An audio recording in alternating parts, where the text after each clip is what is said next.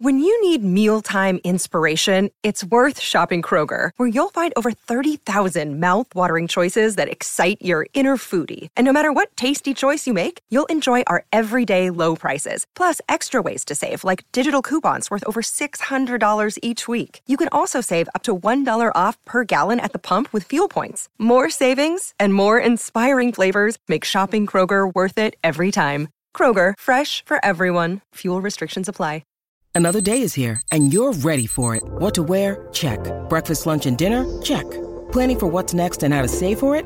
That's where Bank of America can help. For your financial to-dos, Bank of America has experts ready to help get you closer to your goals. Get started at one of our local financial centers or 24-7 in our mobile banking app. Find a location near you at bankofamerica.com slash talk to us. What would you like the power to do? Mobile banking requires downloading the app and is only available for select devices. Message and data rates may apply. Bank of America and a member FDIC. It's never been easier to communicate with people, but it's never been harder to know which platform you're supposed to communicate on. Here's a simpler solution. With call, meet, and message all in one app, RingCentral makes communication easy. With all that connectivity in the palm of your hand, you can work from anywhere with anyone at any time and never miss a beat. Because when it comes to communication, simple is better. Learn more at ringcentral.com. RingCentral, simpler communications. Shopify presents cool sheets from aha to lying awake while you bake isn't cool. I suffered from the wrong kind of hot in bed, heat induced insomnia. That was my aha moment. Bed sheets that keep you cool. Then I thought, how do I even sell bed sheets? That's when I had the idea that made it all possible signing up on Shopify. With the help of Shopify's intuitive online store creator, I started selling sustainable bamboo sheets that keep cool year round. And my cool idea became a reality. Hot sleepers around the world rejoice. Shopify makes it simple to keep your cool while starting and growing your business. Start selling with Shopify today and join the commerce platform powering millions of businesses worldwide. From aha to anything is possible. This is Possibility, powered by Shopify. Start selling online today. Sign up for a free trial at shopify.com slash free 22. Shopify.com slash free 22. This is a production of ITM Media.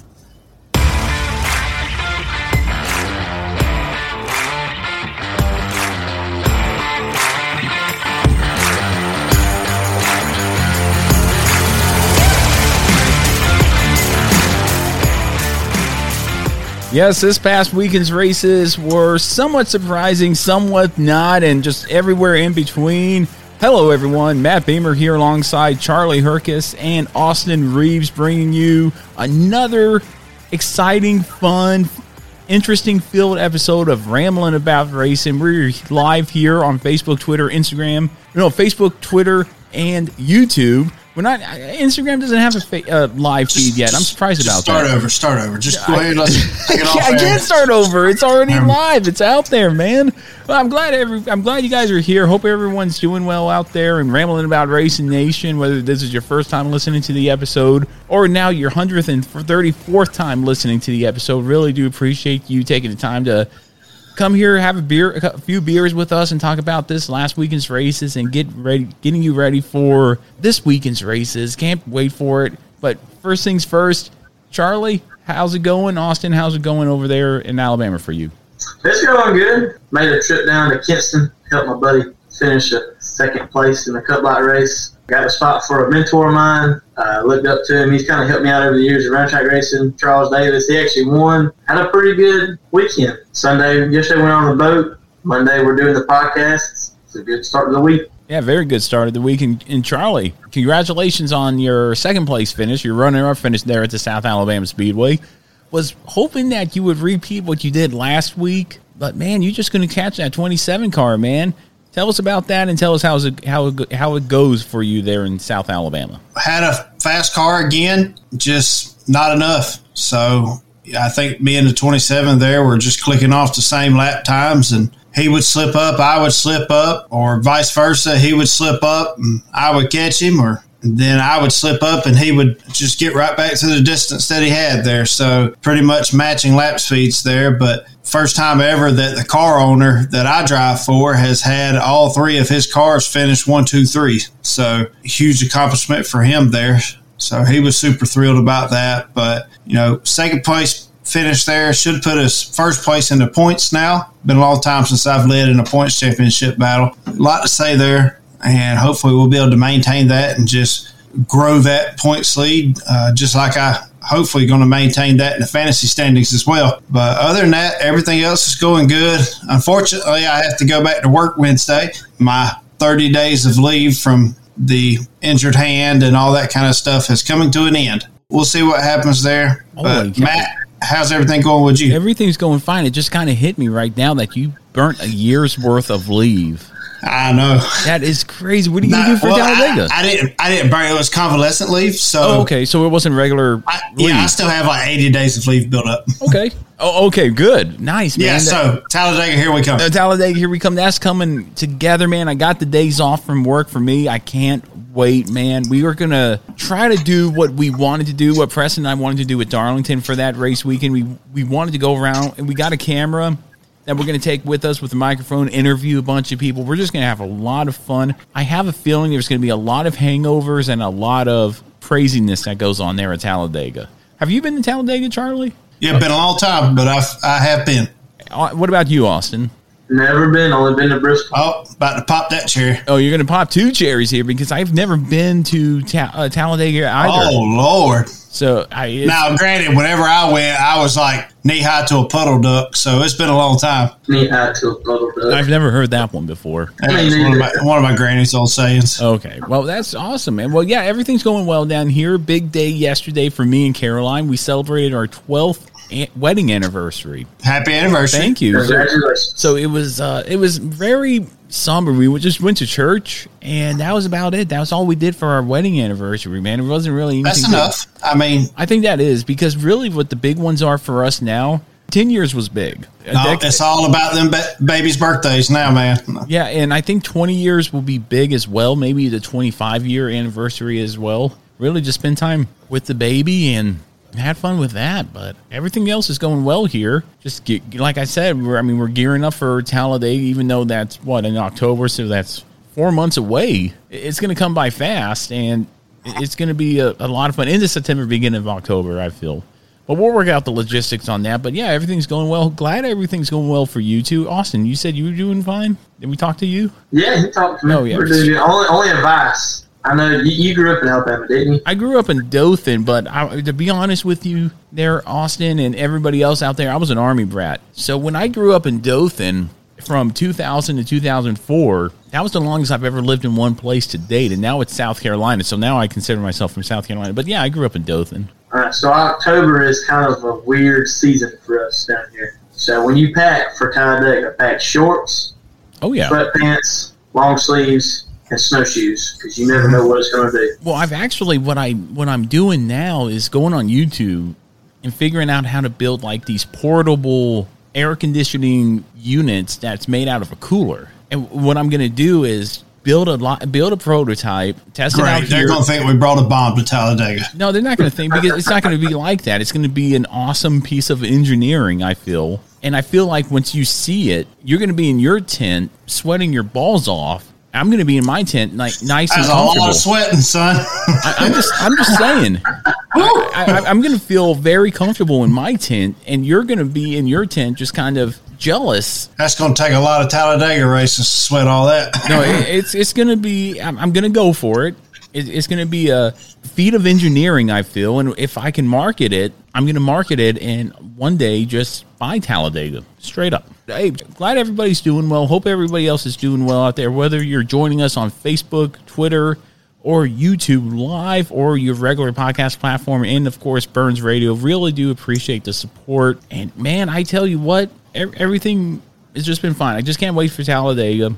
That's going to be a lot of fun. I'm trying to go to Bristol as well. We'll see how that goes. That's about it. I'm, I'm glad everything's going well. But Charlie, you're going to have to talk to us about this last weekend's race. I noticed you sent us a, something there. This is news from South Alabama Speedway, by the way. You sent us a message. You sent myself and Austin a message that Adam Salter, who drives the white number three car in the Cup Light Series at South Alabama, is selling his car. Is he out, or what's going on with Adam? I don't know. I so I, I, actually talked to him when we when we got done racing. I swung by his trailer and he was sitting down. and asked him which car was. He said he's retired. He said that last wreck got him. You mean the last wreck when Charlie won? Yeah, yeah. When Charlie won and he uh, broke an axle or something in wreck. I was joking with him. He, he said he's retired a bunch of times. So I don't I don't think he'll retire. He's posted stuff like that before just to mess with people. Yeah, I think he's just now, yeah, that's the kind of thing that mess with people. Because he wasn't there this past weekend. It was you and the 27 car, which the 27 car is a teammate of yours? We own that car as okay. well. I, but he wasn't there this past weekend, and I noticed that, and I've noticed it weird. Do you know why he wasn't there, or have any idea of what's going on with Adam, or is he just playing mind games with you guys? No, I don't know what's going on. I ain't, I ain't worried about it to be honest with you. All right, but hey, you you finished second in this past weekend's Cup Light Series race there at South Alabama Speedway. Take us through that race because you started to, in the tail end of the field again, and you worked your way up. Tell us how that went, and tell us what you thought of the race because I noticed you started off strong, but then you would catch it the 27 car, but then you couldn't really get up to him to race him pretty much the exact opposite of what usually happens for me. Usually, the longer the laps click off, the better my car gets. This time was the exact opposite. I think I clicked off my fastest lap on like lap seven. Usually, it's the exact opposite. I usually don't click off my fastest lap till lap 15, 16, 17 or so. I got to him, um, just really couldn't do nothing to get by him because we were just so evenly matched, so to speak. And just really and truly, I, I would try different lines to get in the corner. Run three and four, great. One and two, the car will want to really push from maybe center off, but just couldn't do nothing to really get by him. Maybe I needed a couple more cautions or maybe one caution last minute to come out, but we were just running about dead even lap times just not enough to really pressure him enough to maybe make a mistake and get by him. I feel I figure if it's a team car, you don't want to race him too hard. You know what I mean? If it was Adam out there, I'd say drive through him. But if it's a teammate car, are you content with finishing where you finish? I mean, you want to win. We've talked about that numerous times on the show. You want to win. But if it's a teammate out there, are you okay with okay, I'll take the points in that case? Second place finish puts me in the leading points championship run oh, for nice. sure. So, Very nice. Um, I'm I'm perfectly fine with that. Like I said, I, I know I didn't have a car that would get by him. I'm not going to use up what I got or try to just dive bomb it off in there, spin myself out, and then not even finish second. Okay, well, and you did well, and I was happy for your second place finish. You're running very consistently this season. I I like seeing that, and I think you like running consistently. I think it's good motivation for you, good motivation for everyone in, associated with your team. And Austin, you spotted for him? Yeah, I did. Always a pleasure to go down and hang out with him. Yeah, really. Again, I want to hear the audio between you two. I don't know if Charlie has a video from this past weekend's races. Not, not one that has any audio. We tried it during practice. We actually found I found the what records it, but it's two hundred forty bucks. They really don't feel like spending two forty right now. So I was going to voice record it through my headphones and then send it oh. to you. It worked. You could hear me, but you couldn't really hear him. Yeah, we'll, we'll, figure, we'll figure something out. one day, I, I, have a feeling, and it, it's going to happen sooner rather than later. I feel one day, Rambling About Racing is just going to blow up. Busch Beer is going to be a sponsor. The Racing Warehouse is going to be a sponsor. All these sponsors are going to be lining up at the door. It's going to be like Dale Earnhardt Jr. free agency at Hendrick Motorsports. All these sponsors are going to be lining up and we're going to have so much resources that we're not going to know what to do with. It's going to be so, great. I need to know. So does that racing radios piece? Is it just one of them that we need? Dude, I, I think it's just one of them. I don't know how that works. I think it plugs into a median like a, a, a, mixer, and then you just hit record like we're doing here on the podcast, and then you just yeah. record the audio between you and. I mean, how does NASCAR do it? They you should have had the audio on the golf cart ride we took around the track. Oh god! Yeah, we took a golf cart ride to just check the track out, and this was before it come a, a flood and rain, and we almost flipped the golf cart because we had too much weight on the left side, and we went into turn one, and oh the right goodness. front right front tire started picking up. Oops. We were like, "Oh lord!" Way too much left side weight. Yeah, we all started leaning right. Oh, oh, Austin, I got to ask, man. It's got to be that time. You said it either last week or the week before. Did Yeah, you find? we, we we find out Saturday what my babies are going to be. Okay, it's Saturday. So it is your babies. I knew it. I ain't mad. Just send me child support. We can still be buddies. Just send me some. Just send me some. That that right there is a true friend. I must say. I say. don't care. I'll still spot for you. Truly spot. I won't tell you inside. What a friend. What a friend. So everybody, if uh, no, you know, I'm not even going to touch that. I've had a few beers already, even before the show. We're going to avoid that like kryptonite. It's a true Alabama relationship down here.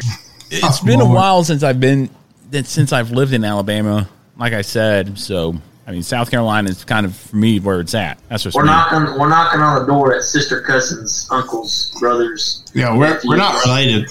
Granddads.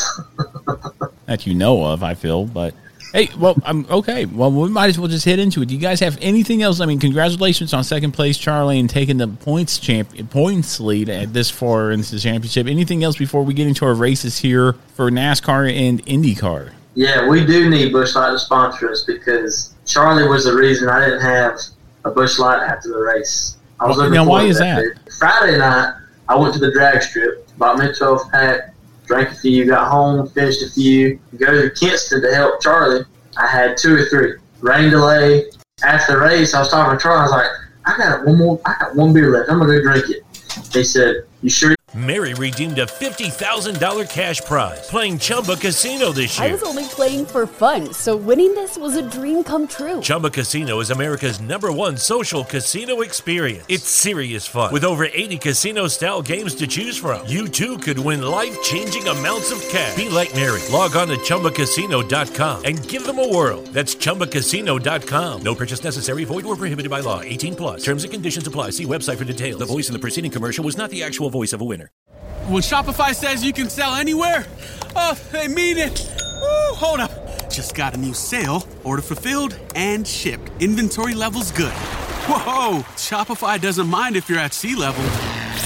Or on top of the world. Ah, you can run and grow your business anywhere. Climbing mountains is never easy, but at least Shopify gives me all the tools I need for my business to hit new beats. Whether you're selling carabiners or crop tops, start selling with Shopify today and join the platform simplifying commerce for millions of businesses worldwide. We've built the platform so you can keep climbing and grow your business to new heights. With Shopify, you really can sell to anyone from anywhere. This is Possibility, powered by Shopify. Start selling online today. Sign up for a free trial at shopify.com slash free 22. Shopify.com slash free 22. Shopify.com slash free 22. Internet connection required. Not available on mountaintops or seafloors. You got one beer left? I'm like, yeah, yeah, yeah. It was in the cooler earlier. Go over there, open my cooler. Ain't nothing but ice and water. And I was like, I guess Charlie wanted that beer more than I did. Now, Charlie didn't drink it during the rain delay before the race, right? No, no, we don't drink till after the race. I don't feel like Charlie would do that, and I'm just making sure, man. You got to drink responsibly. Or get pulled over. Yep. It's true, Click man. it or- Click it or ticket. There you go. Well, that's Click it or completely ticket. that's completely different than than drinking and driving. Buzz driving is drunk driving. Yes, that's 100 percent true. Call me, Alabama. okay, guys, any, anything before we get into our. Well, well, one thing I want to cover here, actually, I do want to cover this. I've been seeing a lot of things come up in regard to Martin Truex Jr. Retiring. Either, either retiring or s- extending with Joe Gibbs ah. Racing. And I I, want to hear your. Kenny Wallace say while he was in the booth that he would announce in the next three races whether he was staying or retiring. Now, what do you guys think Martin Truex would do? do? Because, I mean, he's I one. think he's staying. I don't know. But well, you know, at the same time, they're struggling to find Kyle Busch sponsorship. So Kyle Busch is not retiring. Let's face it, he's not retiring. No, he is not. He's still got it. So it's just one of the things where they, you know, almost force Martin Truex into retirement. I don't think they're going to force him. Well, I, I, I take that back. I, I, I see where you're coming from there because if Yeah. if, I was And Joe then Gibbs, yep, go They, they his sponsorships kind of carry over to Kyle Busch, and then they move, you know, freight train up. Well, and and I was thinking the same thing. I mean, I think in Martin Truex, if this is the scenario I, I see playing out, Martin Truex Jr. retires at the end of 2022 because he has really nothing else to prove. The only thing missing is from his mantle is a Daytona 500. Yeah. The year he won the championship, he won pretty much everything that season. Yeah, and he won it with a team that nobody else would want to drive for. Let's face Right. it. Although it was a joke With, with Furniture Row Fur- Racing. in Furniture Row Racing, the only reason they were bought out and absorbed by Joe Gibbs Racing is because though it was a Joe Gibbs affiliated team, it wasn't a Joe Gibbs car who won the championship that season. A dominating performance by Martin Truex Jr. Mm-hmm. Yeah, because even Kyle Busch had complained that year about why are we getting outrun by our own equipment Truex and that whole team put on a dominating performance, a clinic, week in week out. week in and And week that, out. that was a single Single car team. Single car team, and that was Yep. and you- Based out of Colorado Springs, Color, or Denver, Colorado. And you and you can only equivalate that to what Kyle Larson did last season, just dominating everything. He was always a contender everywhere he went. And now eh, I feel like if Martin Truex Jr. retires, Bass Pro Shop picks up and, and, and goes with Kyle Busch. If Joe Yeah. Gibbs Racing says, no, we're not going to re sign Kyle Busch, we're going to keep Martin Truex Jr. on, I don't know where he goes. We're going to have to figure that out later on in the season. I don't, but I, I, I don't think they do that only for the No. reason why, only for the reason because Toyota has been so vocal about keeping Kyle Busch. keeping Kyle Busch. Right. And who's the weakest link there? I mean, we see Christopher Bell have a future there, Joe Gibbs Racing. Denny Hamlin's future is up in the air, and wh- whether he goes to his race for his own team, 2311, or whether Can't he's- race. Well, You can. nowadays you can't race for your own team. Though. Why not? Why not? Tony Stewart did it. That's changed since then, though. Since I mean, if, I, like- if I'm not mistaken, it Is has. there, is there a rule that says you can't Yeah, drive on your own team? I don't think you can be.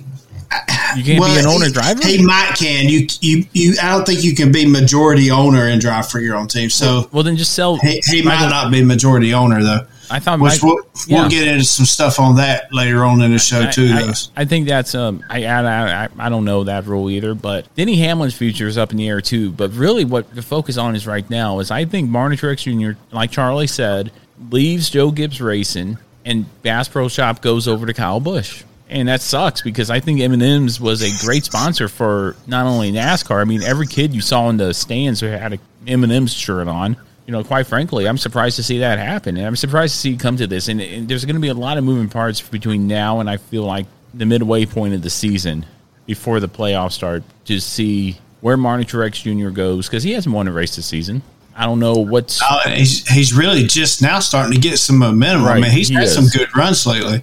But let's face it, so is Christopher Bell. Christopher Bell started out the year with just wrecking everything he got into, and he's just now getting runs going. But Christopher Bell is somewhat the future of that organization until Ty Gibbs comes up to the Cup Series. Yep, until he starts wrecking everything, Until he or everyone, whichever comes first. Right. Until Ty Gibbs comes up to the Cup Series season, we're, we're gonna we're gonna see we're seeing now in Joe Gibbs racing a change into the guards. It was kind of growing pains, just like Hendrick Motorsports was a few years ago when Jimmie Johnson left, and then Chase Elliott came up, and William Byron came up, and Alex Bowman stayed in and, and moved around in that organization. It's, it's a shifting thing, but I feel like it's going to pay off in the long run for Joe Gibbs Racing. Keep Kyle Busch. I mean, unfortunately for Truex, I mean, what else does he have to prove in the in the Cup Series? I don't think he has to prove a dadgum thing. If I was somebody like Trackhouse, I'd be going after Kyle Busch. Yeah, why not? I'd be like, you know what? To heck with Toyota. Like, yeah, Toyota wants to keep you, but your team don't. Whatever. Like, who? In the end, Toyota's not going to just pay for you a ride. Toyota's not going to open their own racing team.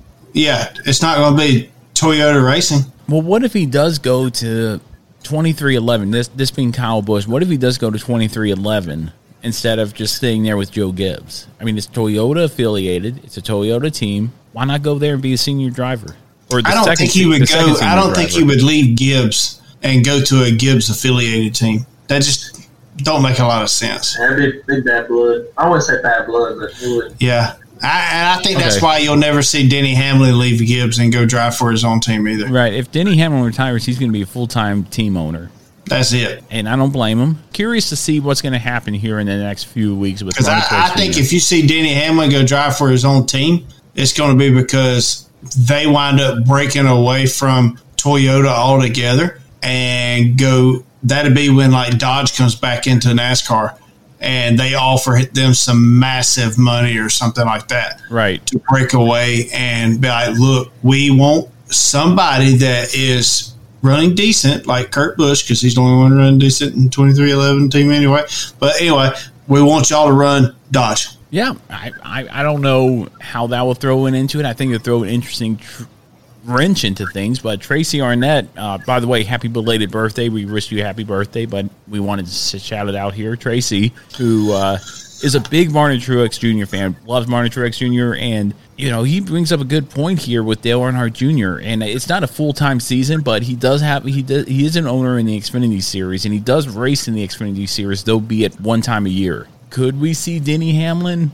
I mean, we have to confirm the rules, but I, I think that might not be an. We also see the cars registered under different car owners. So we talked about that last episode. There you go. It, it's just going to have to be a we'll have to wait and see type moment here with Martin Truex Jr. I hope if he stays great, if he if he does retire, well then he has nothing else to prove. He'll be a future Hall of Famer one day. And I, I will just have to wait and see on that one. I'm glad I at least to say this. Let's just say this. I'm glad I got to see him at least win one race if he does retire at the end of this season. But anything else before we? I, mean, I just wanted to bring that up. I know we've been t- kind of chatting about that. I wanted to get your guys' opinion on that. On that, but anything else before we get into this weekend's races? No, I'm good. No, uh, uh, we'll jump into IndyCar. All right. Well, let's jump into IndyCar.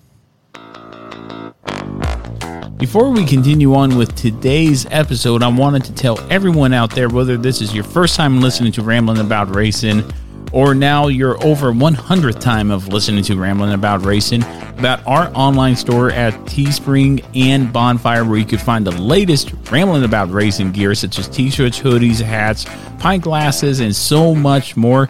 And since we use discount code MOTHER in honor of Mother's Day, I figure it'd be appropriate to use discount code FATHER for 10% off for the month of June at Teespring and Bonfire, where again, you can find your latest rambling about racing gear and throwback in the marbles gear. So head over to ramblingaboutracing.com. Links will be under the stores tab, or links will be in the podcast description as well as the YouTube description below. Go check them out, and you'll look good in it as well, whether you're at your local short track or the high glamour lights of Daytona, Talladega, or Formula One or Indy tracks. Again, 10% off using discount code FATHER through the month of June.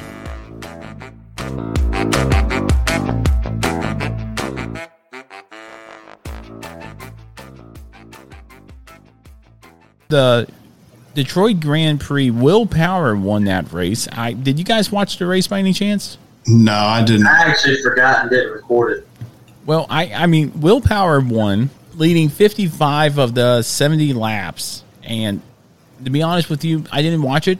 It was during the NASCAR race, and between IndyCar and NASCAR, I'm going to watch NASCAR 10 times out of 10 on that one. And Jimmie Johnson ended up finishing 22nd, Conor Daly finishing 12th. That was it. That was How it. did Colton? How did Colton Herta do? Because I know I picked him. He probably wrecked out and blew up. I'll find out how Col- Colton Herta did. I've oh Col- Colton Herta finished eighth. It wasn't too bad. I know normally when I normally when I pick a driver, they crash out, wreck out, blow up, flip. Yeah, I know Charlie picked Pato O'Ward to win that race, and he finished fifth. I forget who I picked, but I mean, just I didn't watch the race because. And here's my thing with IndyCar trying to compete head to head with NASCAR. Odds are they're going to lose unless you're a diehard IndyCar fan. Unless you, you get up to watch on Sunday the IndyCar race, you're going to watch the IndyCar race while everybody else watches NASCAR. I think IndyCar or NASCAR need to get together and, and having Roger Penske own IndyCar, this shouldn't be an issue this year. It should be that Roger Penske gets with NASCAR, whoever makes the scheduling of that, and says, we can work together to promote both of our sports. If one of us starts at noon and the other one starts at 3.30 or whatever time it is. That's something that they get together. It could benefit both sports instead of choosing one or the other and that's i mean i didn't watch the, the indycar race because nascar was on i don't know if what you guys think about that No, I'm the same way. I, I don't think IndyCar can compete head to head for broadcast or for airtime or whatnot with NASCAR. No, they can't. And and the Memorial Day weekend is a good example of how it should be set up. The Formula One race, odds are it's going to be run on the European continent, if not the Asian continent. So it's going to start a lot earlier than the Mhm. eh, the, the races in, in in IndyCar and and, NASCAR. and, and which it needs to be. Um, and, and like I said, Monaco Grand Prix, huge race for Formula One, rolls right into Indianapolis 500, and then rolls right into the Coke 600. Yeah, and it should be like that for if there was a trifecta, not necessarily Memorial Day weekend, but a weekend coming up like this weekend where Formula One's racing, IndyCar's racing, and NASCAR's racing, that there should be a scheduling thing. I mean, the, the, the heads of these organizations organizations need to get together and say Formula One's going to start their race early if you're here in the United States because that's just the way the time difference works. Then IndyCar needs to go, and NASCAR needs to go, or NASCAR then IndyCar because if if they're competing head to head, IndyCar is going to lose that fight ten times out of ten. And I'd like to see that change down the road to where we can watch it. And yeah, we do have DVRs, and you can wa- and you can just DVR the race. But I'd rather watch the race live mm-hmm. instead of fast forwarding it through what I feel could be a boring part, but could be a crucial part to the race. And, and that's just me. Again, I didn't watch the IndyCar race, but I wish we could have watched the IndyCar race so I could have been able to see the Detroit Grand Prix. But didn't get to watch it. Maybe this weekend if the schedule plays out between NASCAR and IndyCar. Because IndyCar is racing at Road America and, and NASCAR is racing at Sonoma, so maybe it'll work out. I want to talk about NASCAR and I want to talk about this. I want to lead off with this Portland for the Xfinity Series race. Did did you guys watch that or did you watch the highlights of that? Recorded. No, I, yeah, I recorded and watched it last night as well because we was at we were at the races Saturday. So We, were, we were standing in the ankle deep water. yeah, we were standing in ankle deep water ourselves. That's right. You guys were as well, but it was a it was a wet race for the Xfinity Series. I want to get you guys' first impressions on that. For me, I was a little skeptical skeptical about Portland because I Mary redeemed a $50,000 cash prize playing Chumba Casino this year. I was only playing for fun, so winning this was a dream come true. Chumba Casino is America's number one social casino experience. It's serious fun. With over 80 casino style games to choose from, you too could win life changing amounts of cash. Be like Mary. Log on to chumbacasino.com and give them a whirl. That's chumbacasino.com. No purchase necessary, void or prohibited by law. 18 plus. Terms and conditions apply. See website for details. The voice in the preceding commercial was not the actual voice of a winner. This holiday, whether you're making a Baker's Simple Truth turkey for 40 or a Murray's Baked Brie for 2, Baker's has fast, fresh delivery and free pickup, so you can make holiday meals that bring you all together to create memories that last. Baker's, fresh for everyone. Free pickup on orders of $35 or more. Restrictions may apply. Choose from a great selection of digital coupons and use them up to five times in one transaction. Check our app for details. Bakers, fresh for everyone.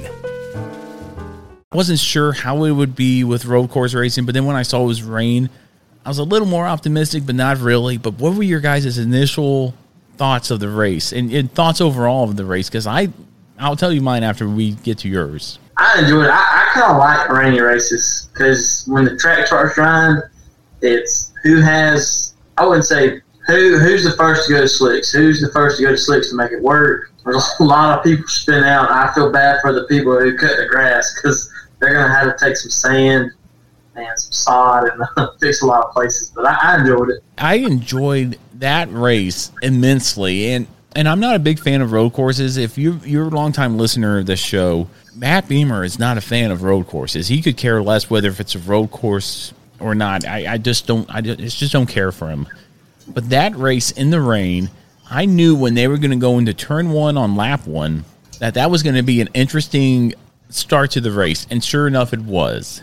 They bottlenecked up, and every I mean, it was almost like if you're a team owner in the Xfinity Series, you had some bills at the end of the day for that one. It doesn't matter if you won the race or finished dead last, you had bills to pay because you're those cars were racing at Portland, but they looked like they were raced at Martinsville and Bristol. It was and, and what was crazy is when they would spin out and go into turn or miss turn one, they could stop, save the penalty, or stop long enough, take off, and be and gain a position or two.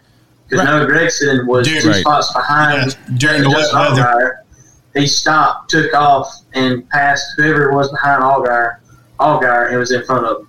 during the wet track, they were able to do that because they'd carry so much more momentum going off into that turn. They'd stop, serve the penalty, keep going, and gain two positions it was crazy. The, the whole race was absolutely crazy, and I was happy to see that it was because if you if you would have told me this is going to be an interesting race before the race started, I would have told you you're absolutely crazy. There's no way this race is going to be fun whatsoever because it, it's just a road course race. But with the rain and everything, that's what made it very interesting to me. And there were, I mean, even AJ Allmendinger, the eventual race winner, got off track and he wasn't. He almost went. He didn't he go a lap. He went a lap down. He went a lap down, and He right went a lap- before the green flag even dropped. I mean, AJ Allmendinger had the most up and down race I've seen in a long time from a NASCAR race, and he ended up winning, which goes to show don't quit until the checkered flag falls because you you could win a race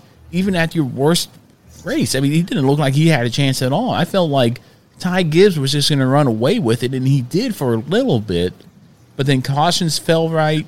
The, the stage racing, the stage breaks fell right, and it just was a chaotic race from start to finish. And one thing I got to bring up is what happened under caution between the 54 car and Jesse Iwuji. And I texted Jesse afterwards, and I'll tell you what we talked about. It, it was interesting because he hit the 54 car, the leader, and Jesse was a few laps down at the time. He hit the 54 of Ty Gibbs and spun him out. And the only reason I we knew anything happened is because there was a cheer from the crowd. Yep. Found out Portland doesn't like Gibbs either. I think Jesse Iwuji gained a few fans from that. As inadvertent as it was, and I got a statement here that I want to read from Jesse here, but as inadvertent as that was, Jesse hit the leader under caution. What What are your initial thoughts on that? I mean, I, mean, I think it was an accident. I think it was just a mistake on Jesse's part, unfortunately, and it just happened to be the leader and probably the one of the top driver and, and the top driver in the Xfinity series at the time. I think it was just one of those things. It's definitely a, a, a weird situation because I get getting a wave around, but man, Jesse was he had a head full of steam coming off in there, and it's not like he couldn't see Ty Gibbs in front of him at all. It's a weird cir- circumstance. I, I'm not saying he meant to do it at all. It, it's just, man, I, I don't know what happened there. That's a that's a that's that's a hard call, but I definitely learned that Ty Gibbs is not liked on the West Coast either. No, he isn't. And I want to bring up the West Coast here in a little bit here because Portland's an interesting market here. But here's what Jesse's comments on Twitter had to say in regards to that.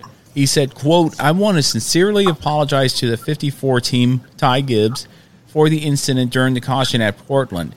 It was not intentional at all. When the caution came out, the 54 had accidentally passed me, so race control had come over the radio and told me to go by him in the pace car to get behind the field. Right after that, I got in that communication over the radio from my crew. The 54 car was nearing turn one, and I had moved over to the outside wall and assumed he was doing because I needed to pass him. The 54 moved over, and he assumed he was doing that in order to, for him to go by. I, okay, I see what he's saying. now. Assumed he had got the same notification. Right. He assumed he got the same notification. Over a big arc in the corner, I turned in, and when I was already heading right, he was turning right, the inside corner, and collided and accidentally spun the 54 car. I received some damage, but not sure if he did. I got penalized two laps and also had to go see the series director after the race. Once again, I apologize for the incident that was caused. And I texted Jesse and I said, "Don't let yesterday get you down. I see great things for you and your for you and NASCAR and your new team. Stay the course." And he said, "Thank you, appreciate it." He's a man of very few words when I text him for some reason, but that's okay. It was it was an unfortunate accident which happened there, and I could see the miscommunication there and and what he observed one thing, but what I don't like is everybody getting go on to Jesse Wuji and saying, "Thank you for your service. Retire from NASCAR." I think he's just, as a deserving to be out there as anybody else in the field. And Jesse is making great moves in the sport of NASCAR. He's this is all he's wanted to do, and we had a great interview with him early on, and uh, rambling about racing's history. Then in the marbles, and, and talked to him, and it, I became a fan of Jesse Iwuji. I believed in him, and I still do, and I think he's going to do great things in the world of NASCAR. But I think it was just that one of those things. Is just stuff happens. I said the same thing. It's one of those things, and, and you'd like to think that if NASCAR communicated that to, communicated that to you, that they communicated the same thing to the 54, and that just wasn't that wasn't the situation in that circumstance. So He, he didn't do it intentional because if you're going to take somebody out under caution, you go carburetor deep. they're not going to finish the race. I can assure you. I've seen plenty of them. You go windshield deep. And then you get out and you start throwing hands. Right, and and we didn't see any of that. I think it was just a whoops moment. Live and learn, move on from it. It was a chaotic race from the drop of the green flag because of the rain, and so and there was a lot of things, not just that, but there were a lot of things that were just weird about that race. Not Yeah, necessarily a bad thing, but it was just weird about that race. Well, you know that that brings me kind of to my my next thing is you know talking about that track. It was a crap start to begin with. These cars don't belong on a wet track. They can handle good on a damp track, and, and we saw that once that track started drying off. But a wet track, which is what that track was when it started, and what it was when it it got worse and worse before it got better. These cars don't belong on a wet track.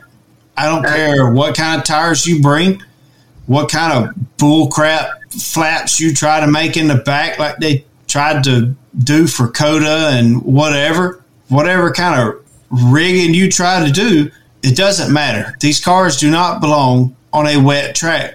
Th- This ain't F1. That's the reason Noah had to go to a backup car because he was coming down the front stretch, going into turn one, hit standing water, hydroplane, went off, hit the grass, completely destroyed the splitter.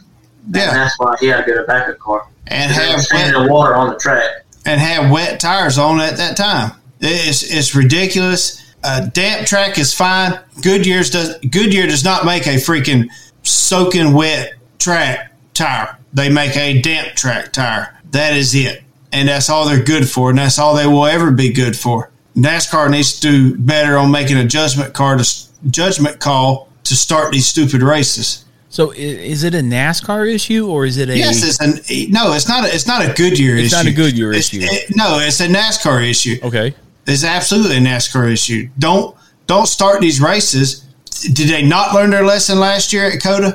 Uh, obviously not, because then they just did the same thing in the Xfinity Series. All right, fair in enough. Portland. All right, fair enough. I mean, I can see your point in that because COTA, yeah, last year was a crap show. And this And- and race now- was an and it- absolute crap show of a race. I, I didn't enjoy it at all. The majority of the people that should have won this race just got taken out for pure stupidity. Most of it being NASCAR's fault. Uh, Wet grass getting slung everywhere. I mean, just stupid, stupid, stupid decisions. The race should have never got started to begin with. If right. it did, it should have got started a lot sooner or, or something. It- it is what it is, but or NASCAR should have ran the truck race on Friday and been done with it. Okay, yeah, I see your point because right after the Truck Series race, that's when we had the Xfinity Series race. So it was a scheduling issue right at that point. Or they should have ran the Xfinity Series on Friday, truck race Saturday, Cup race Sunday, since they were running the trucks and Cup at the same track. Fair enough. I, I, I feel like it was a good race, and I I almost feel like Xfinity Series at this point was a guinea pig again for wet weather conditions. I feel like every time a wet weather condition comes up like this, NASCAR takes the opportunity to say, let's see what we could get away with. To your point, Charlie, we saw it at COTA last year, and it was a complete crap show. I personally enjoyed Portland because it was just a bunch of what's going to happen next. Did we see a lot of torn up race cars? Yes, we did. Did we see a lot of question marks and questionable calls, whether they were told over the radio or left unsaid to us, the viewers? I I would say yes. But overall, the race was good. It was unpredictable. I thought Ty Gibbs was going to run away with it, and AJ Allmendinger came from the front, from the back to the front in those conditions and survived. Even though he went off the track, even though he spun out a time or two, he came up and won the race, which shows that these cars can run on wet conditions with the driver who's good enough to run in them. But again, I mean, I have to say to to side with you, Charlie. Not every driver grew up racing in the rain and racing road courses. Not, every, I mean, a lot of drivers had to learn on the fly how to race in the rain. I would have to say even Jesse Iwuji had to learn how to race in the rain, and it bit him.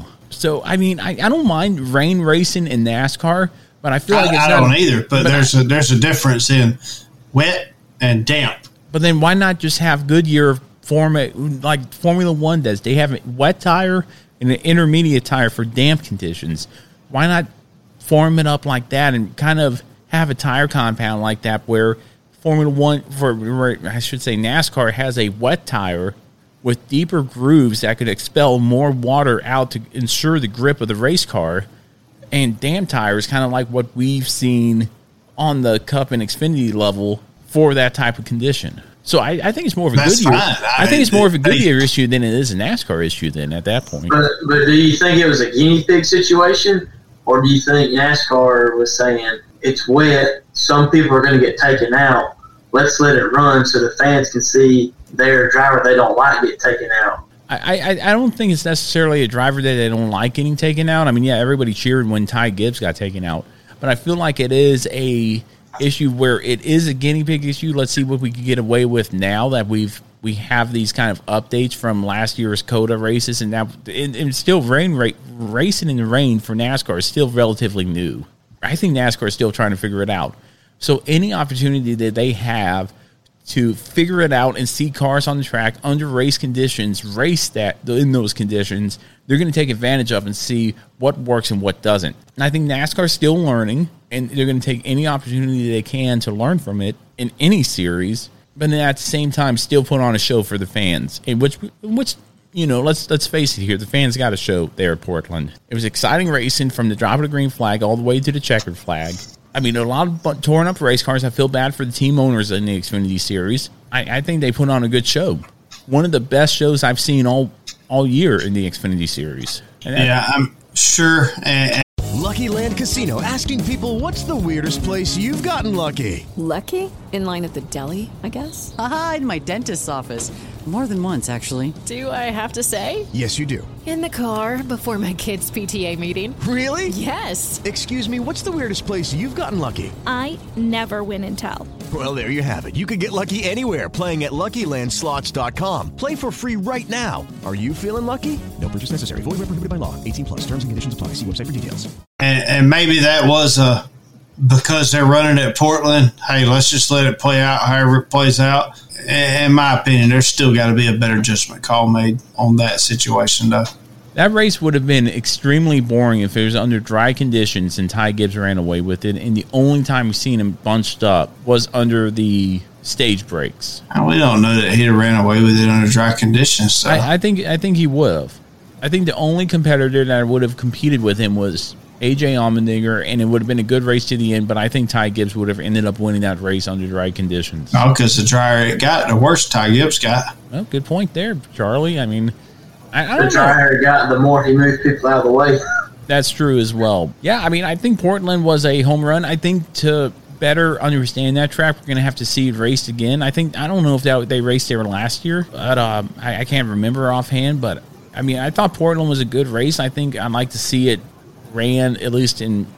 I if they ran it last year, I, I apologize. I don't remember offhand, but I'd like to see it raced again to see what would happen if under dry conditions, kind of like last year with COTA. Charlie didn't like it at all, and this year it was actually a really good race there at the end for the Cup Series.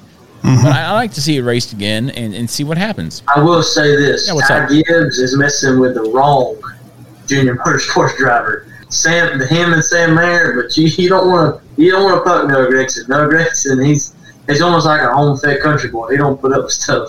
So Yeah, you I mean, watch out. well, a lot of drivers, I feel, I feel like got into it, and, and we saw Sheldon Creed throw the number one finger to someone. I forget who it was. It was some low ranking Uh, driver. Jerry is it Jerry Buford? Yeah, Jade Buford. Jade Buford. Jade Buford. And- and He threw the number one finger at him, and it's like, man, okay, well, I'll take And, that. and I don't know why he flicked him off because so it happened on a restart. They got into it, and when Sheldon Creed went to take off, so he said they all went through and had to serve the penalty. When Sheldon Creed took off, he ended up hitting somebody that was stopping in front of him. So I don't know why he was flicking Buford off. I don't know, man, but it's one of those things where I'd like to see that emotion come out. I'd like to see that. When you see a driver walk onto the track, regardless of what series it is, Truck Xfinity Cup, you don't see it a lot in Formula One, you don't see it a lot in IndyCar, but in NASCAR you see it. And when you see these drivers walk out to the track, and you don't see it much anymore because of what happened in Watkins Glen with Tony Stewart and, and that other guy who he hit on the dirt track, unfortunately. But you see the, the emotions, you see the stuff being thrown, you miss that. And, and Sheldon Creed on top of Jesse Wuji, gained a few fans, I feel, from that because he showed that regardless of what Jade Buford did, and I don't know if he did anything or not, we see that raw emotion come from the driver to where he wants to do well, and if he doesn't do well, he's going to take it out on someone and show someone he, his displeasure for him. And I miss that those days in NASCAR. So I didn't mind Sheldon Creed doing that at all. Anything else about Portland? I mean, congrats to AJ Allmendinger for winning. Well deserved victory coming from the back to the front. But anything else? No, I'm, I'm good. We'll jump into the truck series. All right. Noah, Noah Gragson did go to Jesse website or whatever. He did buy something from him. Jesse's got yeah. Noah Gragson, I think, likes Jesse now. I think a lot of people like Jesse now, and there, there's nothing not to like about Jesse. And if you want, go listen to our interview with him. We'll link it in the podcast description and YouTube description below after this is all said and done. Make sure to go check that out because that was a good interview with Jesse Iwuji. I really enjoyed that one. The Truck Series and Cup Series ran at the Worldwide Technology Center there in St. Louis. We're going to start off with the trucks. First impression of the trucks, gentlemen. I recorded it and I just kind of skipped through it and watched the highlights of it. To me, it was kind of a normal truck race.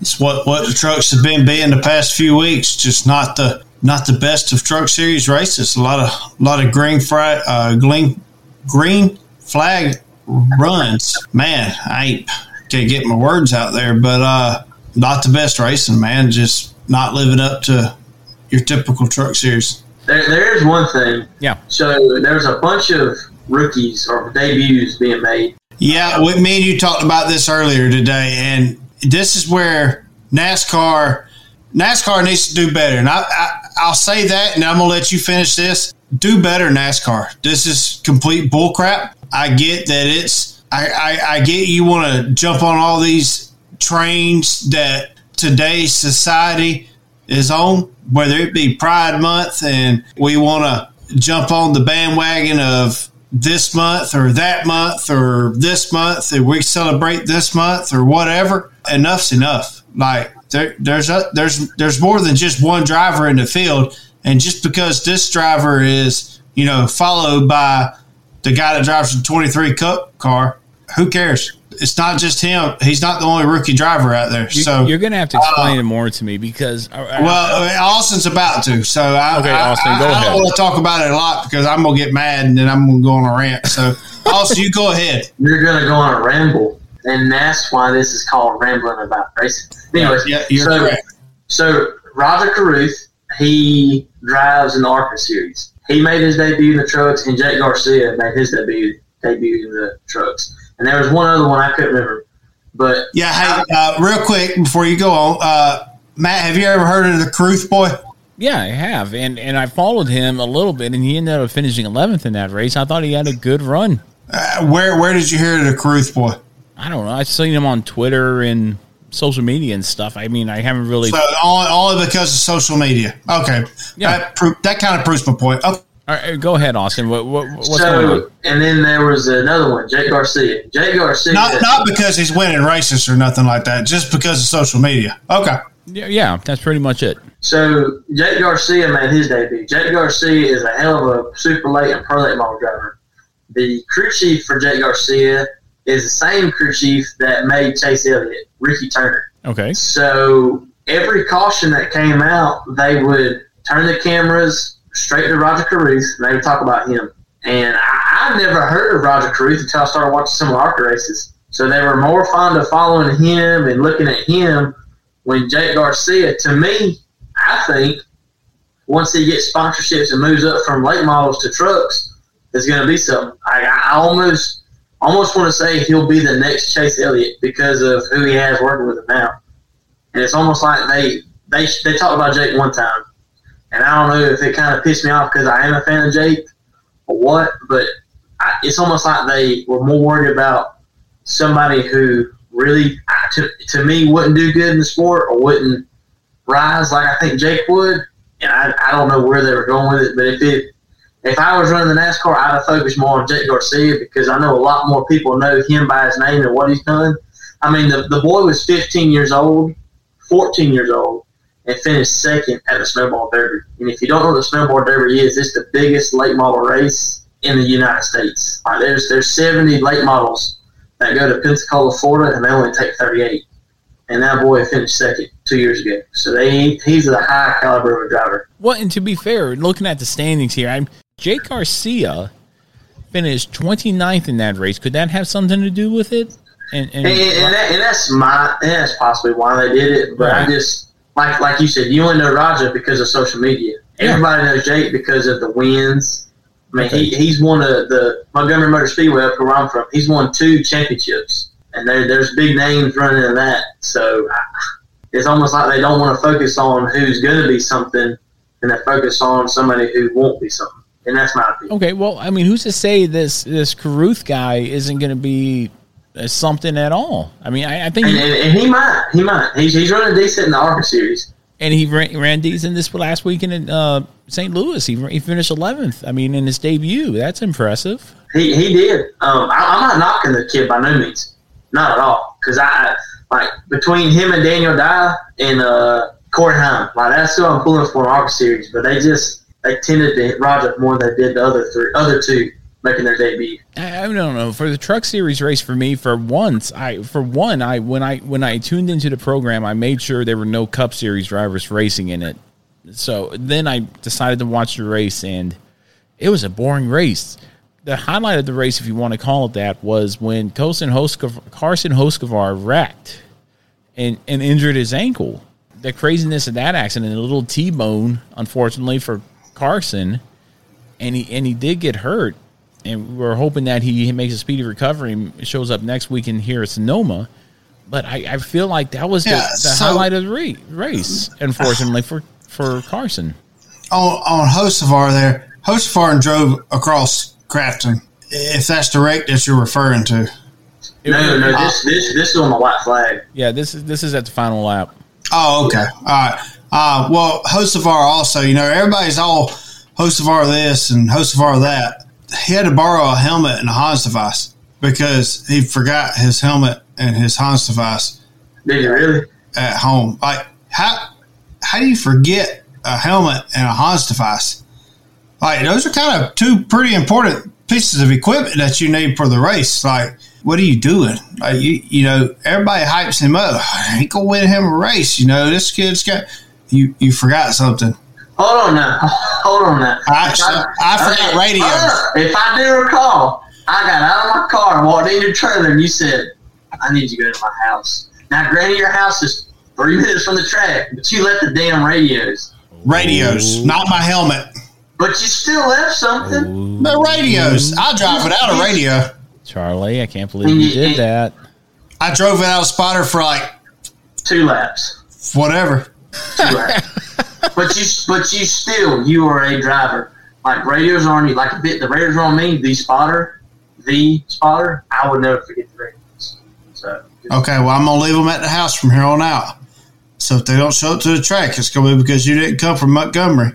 Hey, listen, Get I'll, listen, I'll swing through. I'll water the ducks. I'll cut the water off after. well, the ducks, the ducks, uh, they'll be gone at ten o'clock tomorrow. So another thing on the truck race. Yeah, and this this comes back to the broadcasting side of stuff. Stop hyping up Matty D.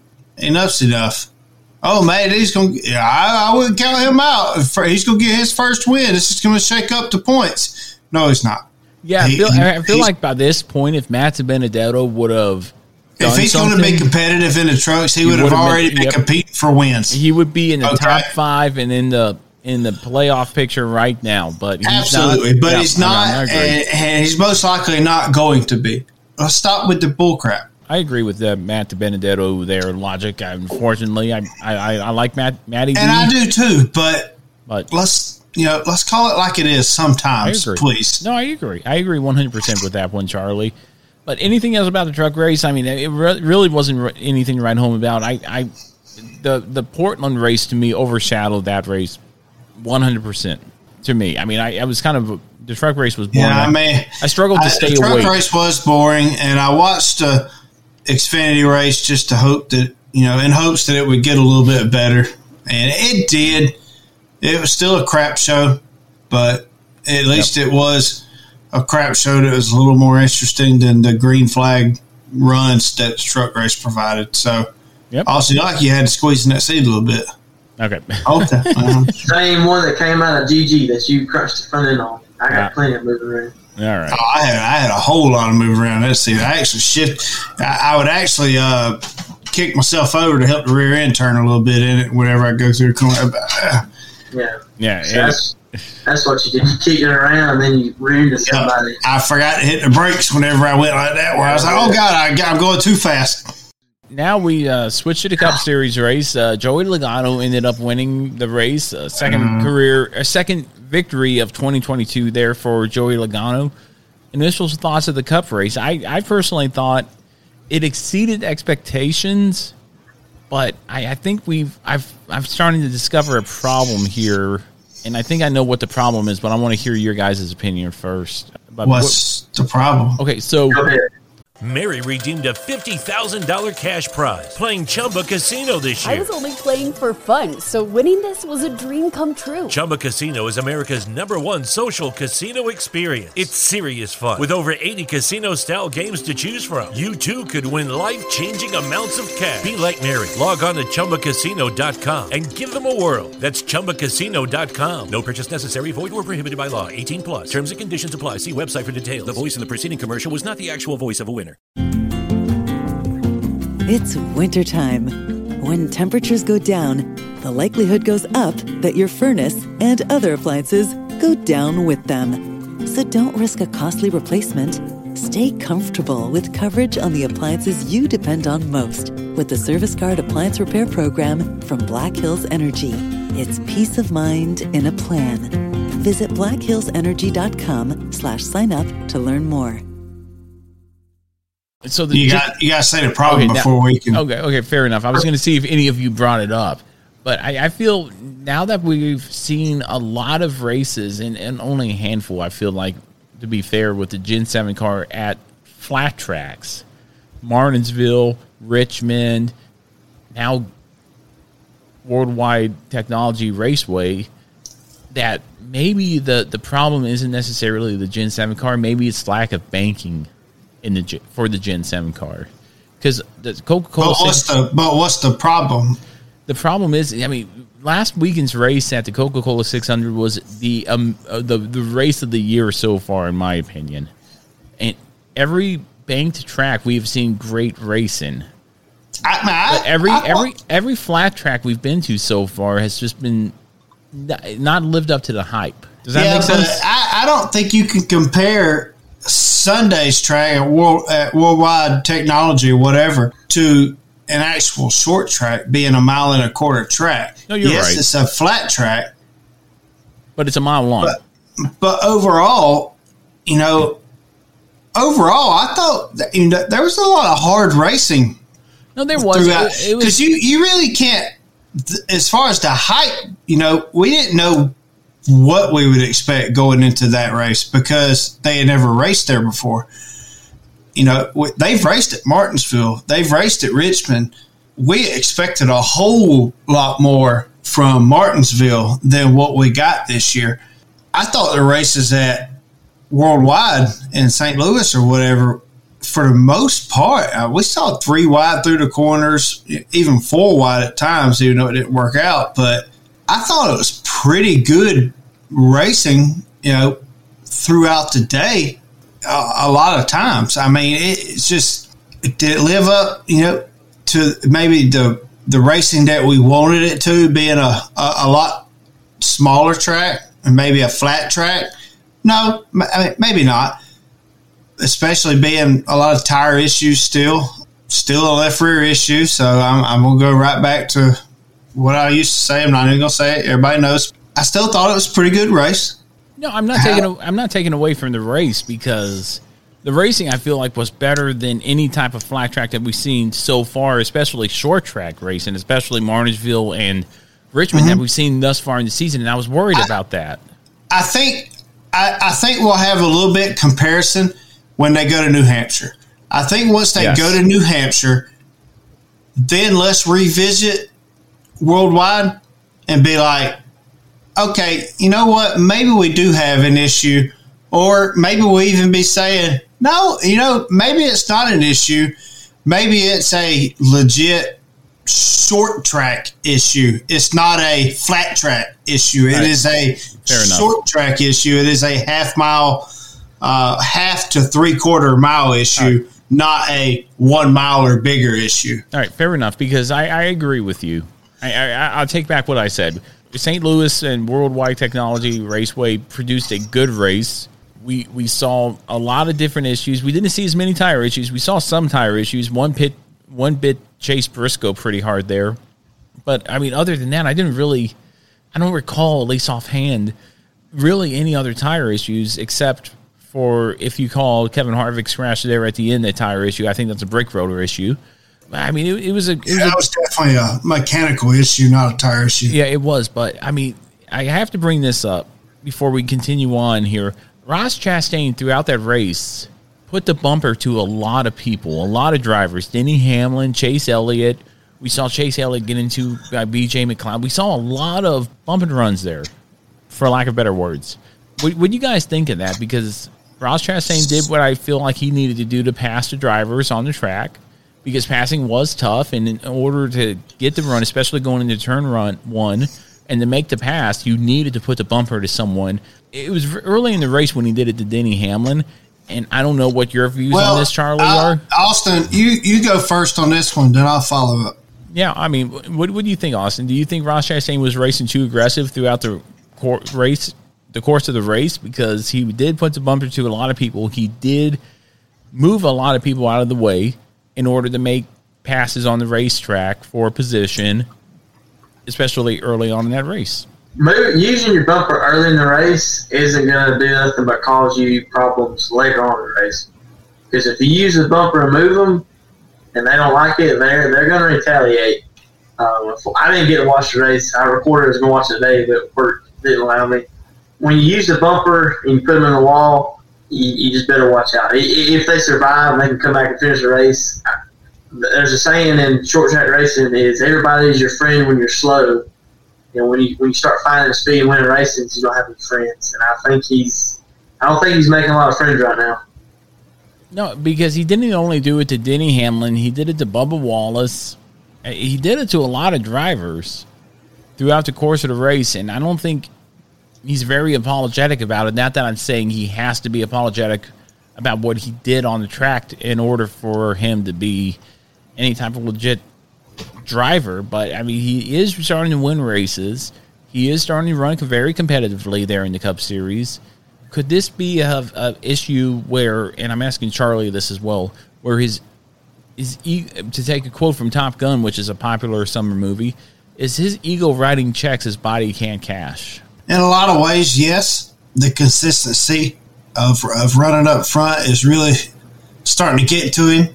And now, if he has to start in the back, he's wanting to get right back up front a little too fast and try, instead of trying to be a little bit more patient. The stuff with Denny, you know, he they pulled up the telemetry or whatever, and it showed that Ross Chastain was on the brakes from what McReynolds. McReynolds. There, There you you go. go. Okay, we got it there, Austin. Yeah, America's worst crew chief. Uh, anyway, Still, still wait for him to come down to South Alabama Speedway and set up your car. yeah, sure, whatever. Um, but uh, even he said that it showed Ross Chastain on the brakes before he got into into Denny. So was Denny loose before that a little bit and had to let off, and Ross didn't even have time to really check up, and he had to get on the brakes, and it was just too late. We'll never know. You know, I, I don't know on that situation, but Denny acted way out of line afterwards. I get trying to run him off maybe after one time, but then just trying to hold him up the rest of the race. It's it's uncalled for. So, so are you saying if you're the faster car in the slower car, because I put it this way: if Denny Denny tried to Denny tried to rough me up, not knowing maybe what was going on after after I got into him, okay, fine. I get him maybe being a little upset. Completely understandable. Okay, I, I wouldn't argue that whatsoever. But then later on, holding me up for two laps and then possibly, you know, even NASCAR said, look, you know, if you if you don't make speed in like three laps, you, there's a chance you'll be parked. So because if he'd have been on that damaged car policy or whatever, Denny hold me up for three laps. I don't make. I'm not gonna lie, guys. The eleven, you wouldn't have been able to read eleven. It it'd look like a number one. He'd have been in the wall so quick. I, would have dumped him. He'd, he'd have been spun out so fast from him holding me up. I, I agree, and, and, you see a lot of it more so out of the short short track racing. If you got the faster car and the slower car won't get out of your way, you give them a shot to let them know, like, "Hey, I'm hey, I'm here. I'm, I'm here. Let me by. Let me go." And no matter if it's the beginning of the race, middle of the race, end of the race, if you give them another shot, that second one, like, "Hey, move, or I'm going to move you," and then the third and final shot, say, "Hey, I gave you two warnings. Yeah, you let me go." It was early in the race. Ross was definitely faster than Denny. And, and all three of us can agree on that. Now, yeah, did Denny probably have the preferred line? Sure. But there's no doubt that Ross was probably faster. Uh, definitely, there's no problem. But he was faster than Denny. But Denny had the preferred line, but he was holding him up. Uh, you know, there, there's no point in holding a car up at that point in the race. Yeah, if you know you got a, a better car than you behind you early on the race, move so, out of the way, let them go, come in, make the adjustments, and be there at the end. Don't, now, don't hold the guy up. Where where I don't agree with what Ross did is when he stuck his nose in the middle of two cars. And I'm not saying this regardless of what Matt thinks, just because it got Chase Elliott involved in something. where I don't agree with what Ross did, and where I think he did, you know, stick his nose where it don't belong, is when he just decided to go in there and stick it three wide in the middle of you know the tightest turn on the track.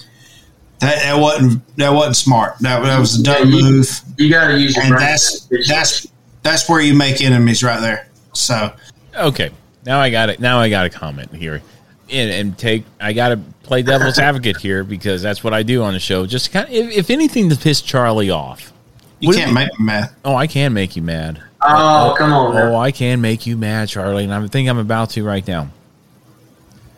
Ross Chastain is starting to find his groove in NASCAR. Chase Elliott's already an established driver, though be it his name, I feel more so than anything in the world of NASCAR. With with a championship, okay. With a championship, I'll give you that. With a championship, Ross Chastain's starting to find his place in NASCAR.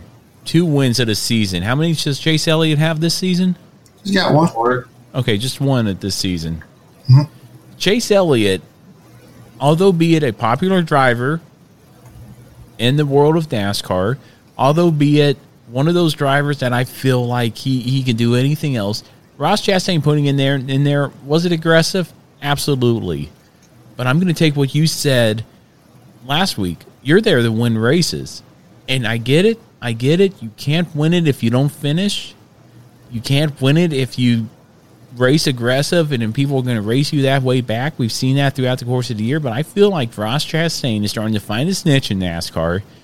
Chase Elliott was there. He was res- racing aggressive. J- Ross Chastain had a good car all weekend, and it showed. Okay, throughout, throughout so you course. said it. Oh, so what, I, I, I, I, will let him finish, but he said it right there. Oh, but when he stuck it three wide, where at what point of the race was that? Middle, beginning, end? I think it was like mid, if I'm not mistaken. A lot was happening that day with me. That that was a wedding a wedding anniversary day, so I was out up and down a lot. But I know the incident you're talking about, Charlie. I mean, Ross Chastain to me, I feel like eh, this is so tough because on the one hand, I want to say Ross Chastain is, is going to be one of those drivers who competes with Chase Elliott for a long time. We're going to see these two race for a long time together. And, and just because it was Chase Elliott doesn't necessarily mean Ross Chastain gets a bad name. Doesn't necessarily. No, absolutely not. Doesn't doesn't necessarily mean that he should move out of the way for that Ross Chastain should move out of the way for Chase Elliott. But what I don't I, think he should. But what I I mean I mean what, then what's the issue here? I mean he was racing hard. I mean I feel like Ross Chastain is one of those drivers who races like it's the final lap every lap and, and he gets every position that he can on track, whether it's moving out, moving the driver like Denny Hamlin out of the way. Uninverting, so in, I- does it. I, I want to see Ross's reaction to if this situation ever occurs to when somebody sticks their nose in a situation three Him wide. being on the other side. and him being on the receiving end, which is going to happen, it especially will. now that he races people that way. I want to see his reaction, and if we'll just play. We'll just we'll just do it that way because it's it's going to happen. Watch the watch the playoffs because they're all Yeah. three in the playoffs. Danny and Chase is going to remember that day, and if it comes crunch time, You're right, and and I, I would like to see Ross's re- Chastain's reaction. Same same way with Logano and Byron. Right, Yeah. absolutely, absolutely. If Byron punched Joey Logano into the wall, into the wall, I feel like we're going to see a different Joey Logano than we did at Darlington. If Chase Elliott does what did what he Ross Chastain did to him here at St. Louis, we're going to see a different Ross Chastain. To put it in football terms, you much rather be playing. I feel like offense rather than defense sometimes. And and with drivers, as far as I know, and I, I- I'm not a driver. You guys know that I'm not a driver. The closest I get is to iRacing. But I feel like if you're the if you're playing defense the whole time and, and you're you're going to get mad at the guy playing offense, being the aggressive driver. But if you're playing offense, like in the case of Chastain here at, at St. Louis, you're going to be more than okay with that because you much rather be the aggressor. And I'll take it even a step further and say in combat, as far as military combat, you want to dictate the tempo of the action. You want to say, I'm going to move like this and have the enemy react to that, to your actions. And what the enemy does will dictate more of what you do aggressively in that scenario. You want to be the aggressor no matter what. And Ross Chastain being the aggressor, I feel like is counterintuitive to what a lot of people think. I, I like seeing the aggressor on the track, and that's why I like Ross Chastain. He dictates the tempo. Chase Elliott, one day, to Charlie's point, will dictate the tempo against Ross Chastain, and it will depend on Ross Chastain's reaction to that, whether he adapts and overcomes and then makes the, starts dictating that tempo, or reacts like everybody else reacted like they did to Ross Chastain and said that was a bit too aggressive.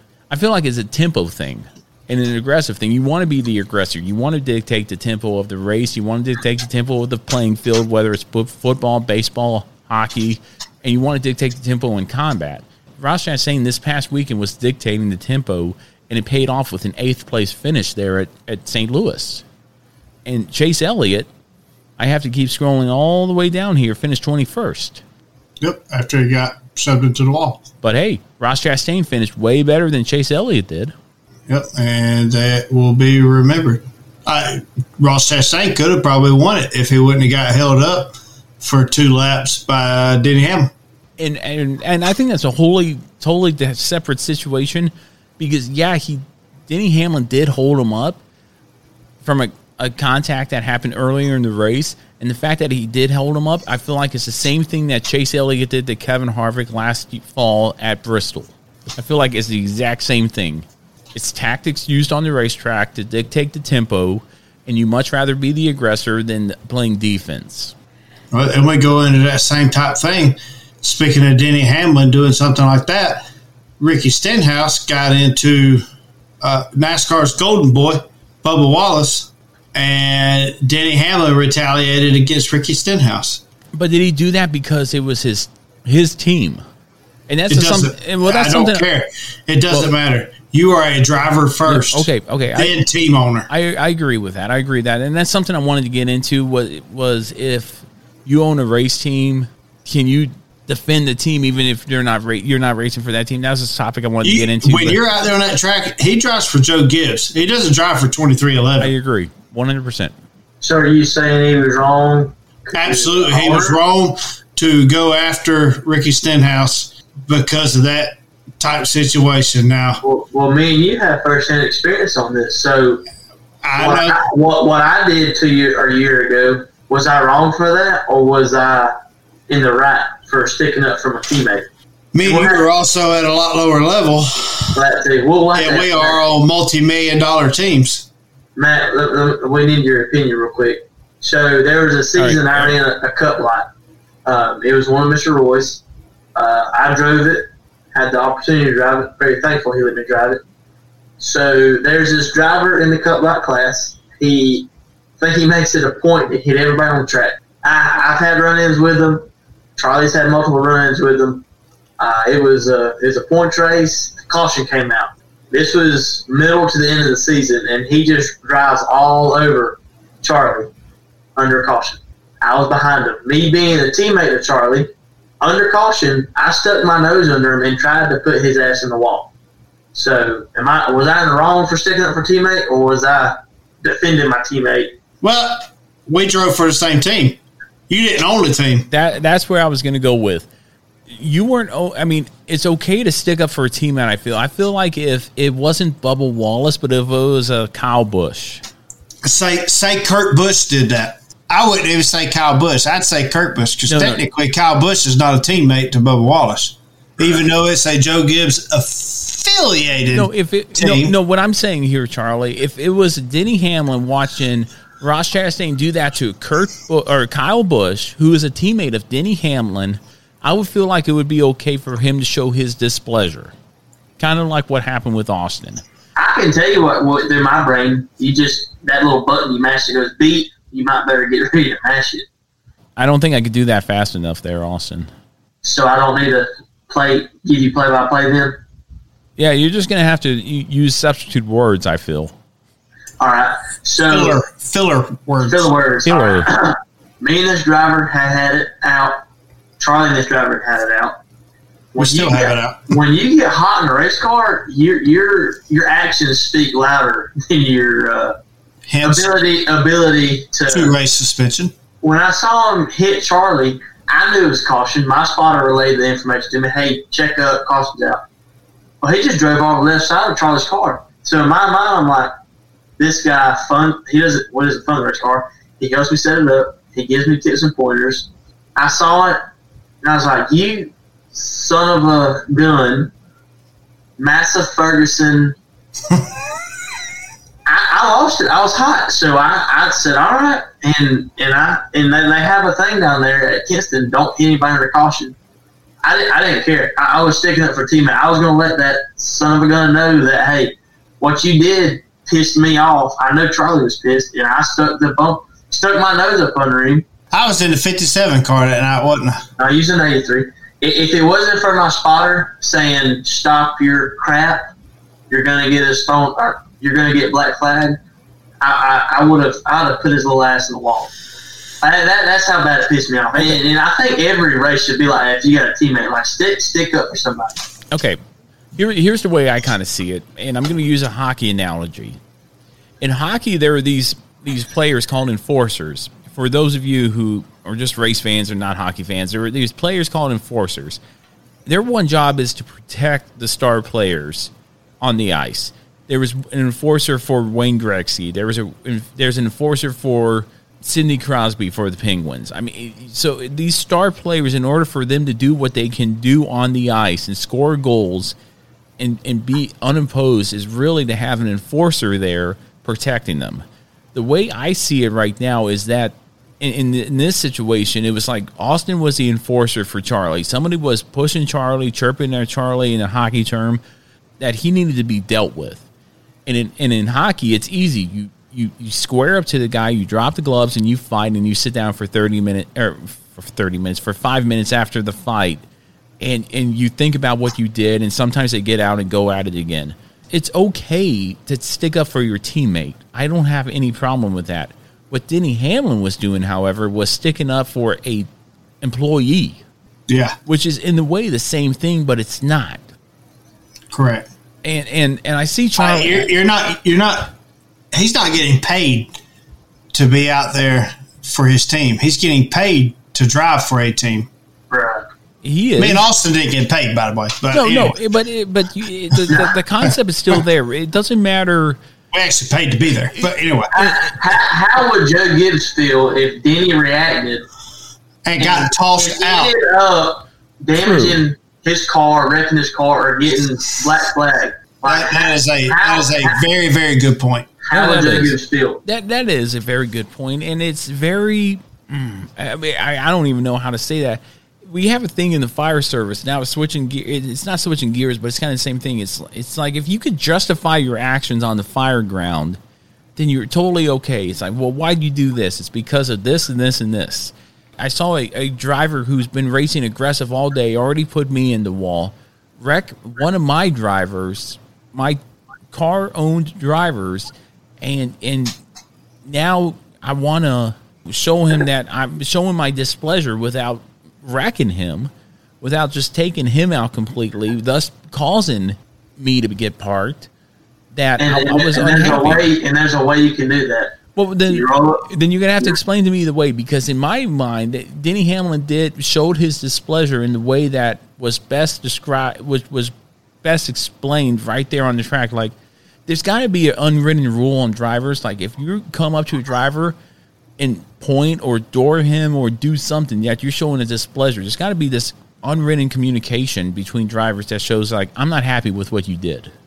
the, the, the best way I've seen it is you roll up beside him, you tell him he's number one, and you clear the throttle about five times. Really, really, like you turn eight grand in neutral, clearing the throttle, and that, that sends the message. Okay. To me, I, I don't know if y'all know a better way, but that, that's, Nope. that's the best way I, that I can see it. I don't I don't know if any better way whatsoever. You, you don't hit him, you don't touch him. But did Denny Hamlin touch him? I don't recall Denny Hamlin touching Ross Chastain. We're talking about Ricky Stenhouse. We're talking about Stenhouse. Well, I thought we were talking about Ross Chastain this whole time.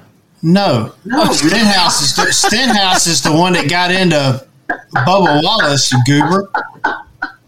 Okay.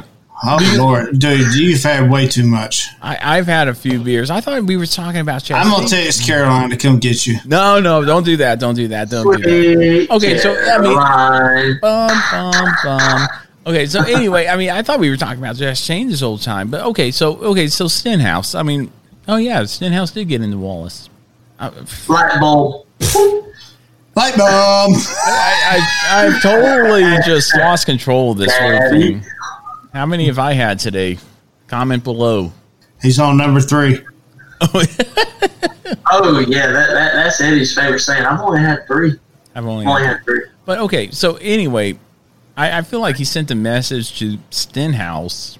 Jeez, I was saying Chastain this whole time, man. I, I feel so. I feel like Yeah, Charlie sent a message. Charlie sent a message one time. We got penalized two races. I think I think I realize I recall that conversation Sure that we had. Sent two messages. Sent two messages. Okay. Well, I mean, I feel like holy cow, that that, that The second one's what got me penalized. So So okay, so tell me, so tell me what the solution is to that. If if looking back on it, there, Austin, if in the same situation that happened with you, you got to do it under green flag conditions. Yeah. So it's under caution is taboo. You don't do it under caution. You don't do it. You don't do it under caution. It's too obvious under caution. You got to make it look like a racing incident. Even though Joey Logano's obviously wasn't a racing incident, it was a I'm clearly going to put you on the wall incident. But anyway, um, you got to make it look like a racing incident. It's got to be under green flag. Okay, fair enough. That, that or after the race, you just pull up beside him, you get out, you start fighting. And you just re-break your knuckle. And you hope you got big pit crew members, not tiny pit crew members. That's right. Okay. Or I hope you I hope you've recently like added the security guard at the track that's like seven foot five on Facebook and you're friends with him now. that's a big guy. Might have to have him on the show. Oh yeah, he, he a big old joker. But we're we're cool now. Oh, okay. We're pre- Lucky Land Casino asking people what's the weirdest place you've gotten lucky? Lucky? In line at the deli, I guess? Aha, in my dentist's office. More than once, actually. Do I have to say? Yes, you do. In the car before my kids' PTA meeting. Really? Yes. Excuse me, what's the weirdest place you've gotten lucky? I never win and tell. Well, there you have it. You can get lucky anywhere playing at LuckyLandSlots.com. Play for free right now. Are you feeling lucky? No purchase necessary. Void where prohibited by law. 18 plus. Terms and conditions apply. See website for details. Whether it's Baker's Simple Truth Turkey or mac and cheese with Murray's English Cheddar or pie made with fresh Cosmic Crisp apples. There are many dishes we look forward to sharing during the holidays, and Baker's has all the fresh ingredients you need to turn today's holidays into tomorrow's memories. Baker's, fresh for everyone.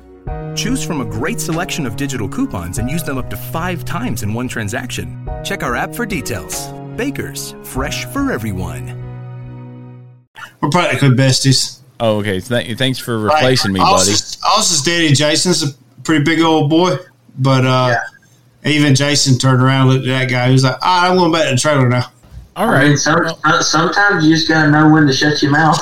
yeah, that's, yeah, that's an understatement right there. But Yeah. but yeah, I mean, overall the the race was good. I mean, you know, at the end there, Kevin Harvick wrecked, and I think we're starting to see Kevin Harvick's age kind of play into it because that was a hard hit, and he was a little slow getting out of the car. Can you guys? Uh, I mean, tell me in a hit like that, it was unexpected, but now I mean, we're seeing Kevin Harvick kind of slow down. Could we see Kevin Harvick kind of thinking about retirement coming up here shortly? I'm gonna say yes. It's, it's been what a year since he's won a race. Two, a year and a half, two years. Yeah, it's been almost a year and a half now. So I would. Matt's real brave leaving us. Yes, by he is. himself. very, very brave. Matt, you, Like, welcome to the Thunderdome. So here at Racing About Rambling, no, I'm just kidding. No, I'd say Kevin Harvick has a. He'll finish this season and run two more. Two more seasons. I, I say two more full seasons. I'd give it a season or two. I, I think it's time for him. I think he's going to start looking more at uh, Keelan's career because you know, Yeah, he's, he's starting to dive into racing, and I, I think he's Absolutely. Uh, uh, because you got, I think they're really just trying to develop a couple people right now. they're searching for the right one to fill this place. Absolutely. They, Harvick ha- is. they they haven't found it, so that's why they haven't posted anything about letting him go. Yep. Harvick, waiting- Harvick they're finished this right year. Yeah. Yep. Harvick finishes this year, runs two more full seasons, and he's done. I don't know what you guys said because I had to go get me another beer, but You're gonna, you're gonna have to do a lot of editing. Do, do you guys uh, purposely do that just so I wouldn't say no, no, no, don't do that, don't do that? Okay, I, I, Like if you'd had the beat mush, the B button, it'd have said. all right. Oh no. Okay. Well, they- we're always sounding good in post, but we are live here on Facebook, Twitter, and YouTube, so you'll get the unedited version there. But yeah, I mean, that was, I I think the Harvick wreck, although it was a mechanical failure, set up for a interesting finish. I was expecting Kyle Busch to win, and then Joey Logano snuck up there and won it there on the green white checkered. But I'm going to go back to the Harvick here. And I don't know what you guys said because I was getting another beer, but uh, I, I think he does have another year or two. And then he calls it quits. He's been racing since 2001. Him and Kurt Busch are the oldest competitors in the field as far as seniority. And man, I mean, I, don't know how much more they could do or how much more they have to prove. Both of them champions, both of them Daytona 500 winners, both future Hall of Famers. I think both of them are going to be retiring here and sailing off into the sunset shortly. But that's up for a green white checker finish. Joey Logano won. Second race win in 2022 for Joey Logano. And I think uh, we're set up. This is going to be an interesting run to the playoffs. We I, we will we'll definitely have a show here later on to show to tell you guys what we think about that. But oh, but anything else for the Cup race? I think we covered a lot more than I expected to cover here for the Cup race. But anything else for the Cup race here?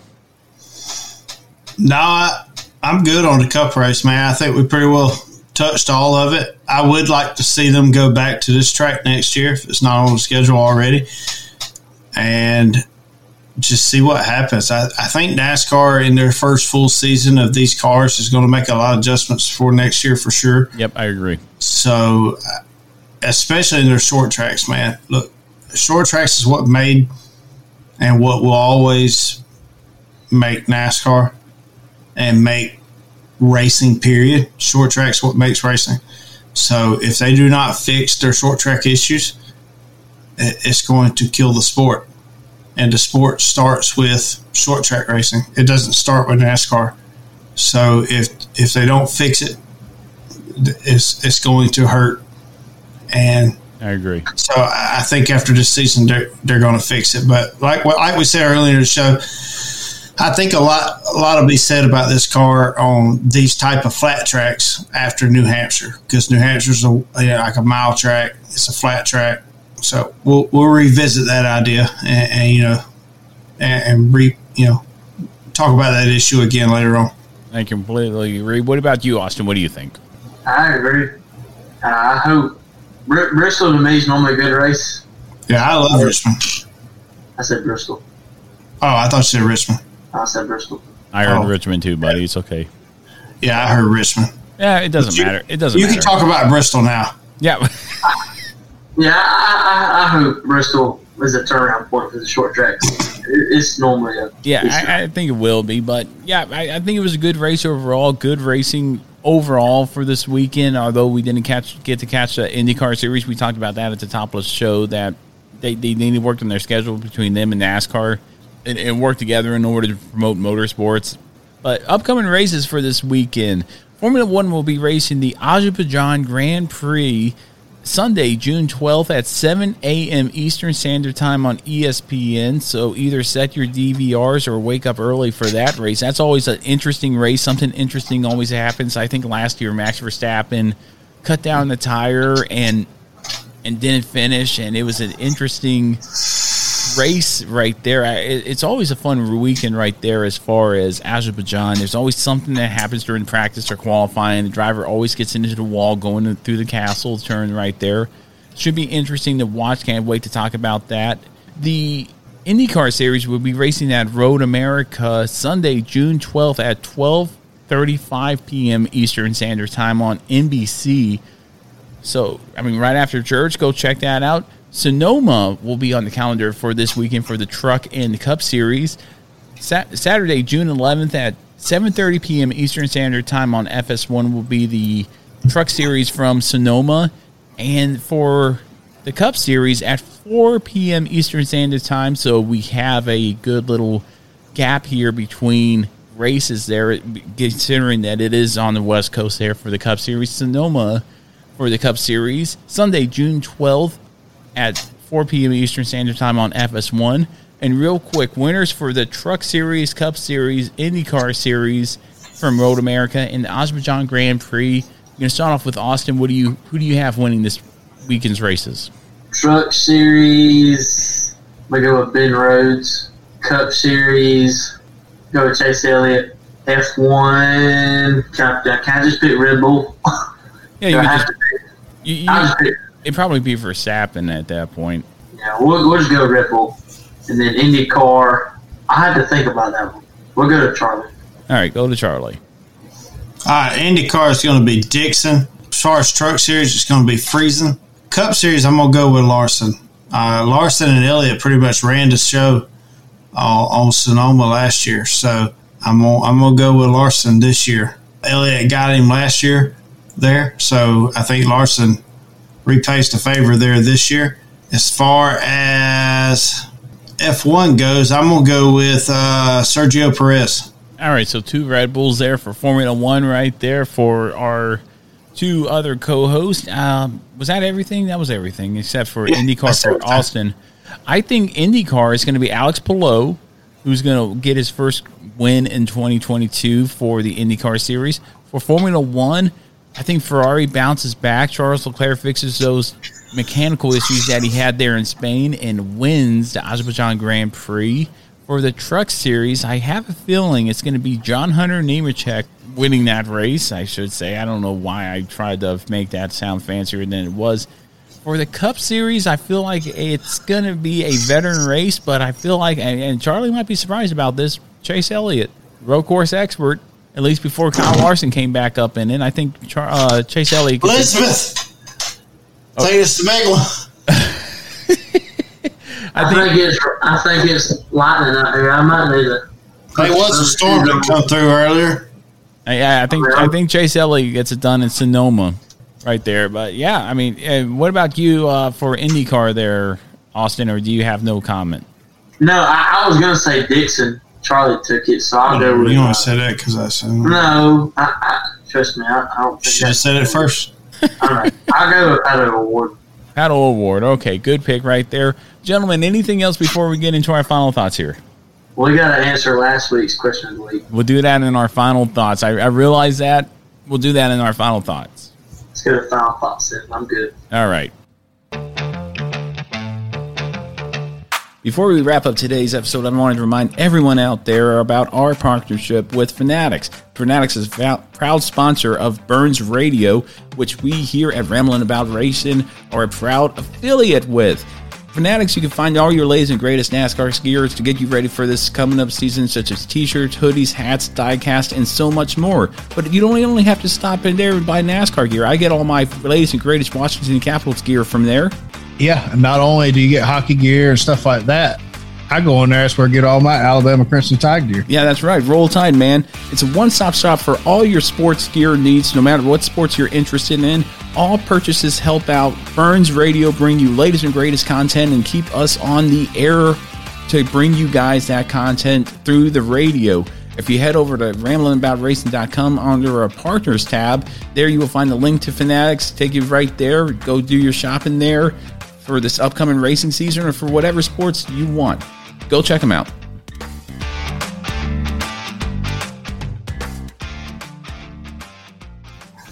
White flag, white flag, white flag. One lap to go. One lap right here. All right, final thoughts here on rambling about racing, kind of an unorthodox one, because at the top of the show, we normally answer our question of the week last week from last week's episode, which was Should NASCAR get rid of the damaged vehicle policy? We're going to have to answer it for this week because we were talking about short track racing there at South Alabama Speedway. Hasn't yet followed us, followed us on Inst- on uh, Twitter or Facebook there, Charlie. Why don't you get on that and make that happen? Tell them to follow Rambling About Yeah. Racing. You don't want to ask that question. yeah, that, look, I I pretty well probably made them mad this weekend because Oh. I look because we were the first class to race and I was not happy after after rain. Okay. and we're the only class that runs like true slicks down there. Okay, and I pretty well voiced voiced my opinion very vocally. Okay. voiced my opinion and didn't get nowhere with it. And I let them know I wasn't happy that I didn't get nowhere with it. Needless to say. We'll give it a few weeks and we'll have them follow us on Twitter and Facebook. That would be great for South Alabama to do. We're a big supporter of them from this show. But our question of the week last week should NASCAR get rid of the damaged vehicle policy put in place in order to save teams money? That six minute clock after drivers involved in an accident meet minimum speed and continue on with the race. Should NASCAR get rid of that? Start off with one of you two, or I could start off with that if you want. We'll let you. We'll let you start off. You never get to go first. All right. Well, well, the damage vehicle policy to me takes away from the strategy of what NASCAR is. And back in the day, it was a true points championship that we had. We didn't have a chase. We didn't have a playoff. So it was a cumulative from Daytona all the way to Homestead back in the day of points and consistent finishes throughout the course of the uh, of the season.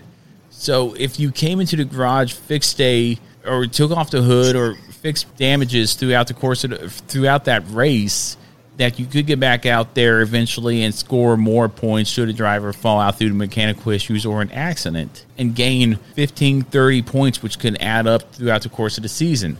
And I, I feel like the damaged vehicle policy with the playoffs is a is a necessary evil. However, I feel like in a way, on the other hand, it takes away from with the spirit of the race. Like you want to get as many points as you can, and I feel like it's. I mean, it could be a minor thing, and for teams to fix and have six limit time limit and try to fix it there on pit road under that pressure just takes away from it. I feel like it it doesn't do it justice. Like I, I an example for me when Dale Earnhardt Jr. had damage issue at Talladega and they ended up fixing it throughout the course of the race. Would he be able to fix that issue under the damaged vehicle policy and get out there and be competitive and win the race? I, I just feel like the damaged vehicle policy is a thing in order to for NAS, that NASCAR implemented in order to save teams money, and it, it doesn't serve really a purpose other than to do that, or, or other than to just say, nope, you you reach a DVP policy, you reach a six minutes, or you didn't reach the minimum speed, therefore you can't continue on and gain points or continue to keep points that you have going into the race. I'm totally against it. So for that reason, I have to say cancel it. Yep, I'm, I'm same way. I say cancel it. Uh, you know, I think maybe last year or a year before or something like that, it, would have been all right with solid axle rear ends and and something that you maybe could have could have fixed a little quicker. But with these new independent rear suspension, it's not the same. Things are breaking that you can't just pull into pit road and fix in six minutes. And uh, unless you're either going to up the time clock and let them sit on pit road a little bit longer and go more laps down, you either get rid of you either do that or get rid of it. it it's it's not fair to these teams just to show up, brush the wall a little bit, break a you know a right rear toe link, have to come to pit road, realize the toe link's broke, and send it to the garage and be done for the day for something that they could have just as easily sat on pit road for a little bit longer than usual.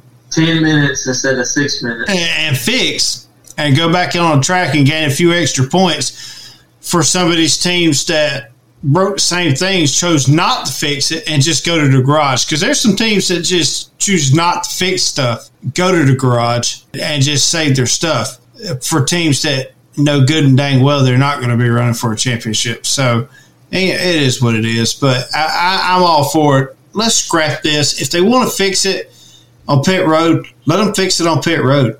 Or, or let it be a judgment call, depending on what it is. Send them to the garage, let them fix it, but let them come back out. And what about you, Austin? What do you think? Yeah, that's what I'm saying. Get rid of it. Uh, if you're going to keep it, give it. If it's cosmetics, give it a certain amount of time. If it's something else, give it a certain amount of time. I mean, nobody's going to replace an engine and go out there Yeah. and finish the race. And, and that's So- never been a thing anyway. You know, all- if, if it's always been a, uh, you know, uh, if it's a rear end or a transmission or an engine, you've never ever been able to replace an engine and come back out and finish the race. So because you're, 'cause you're going to be 40, 50 laps down. No, no matter how badass your crew is, you're still going to be a few laps down.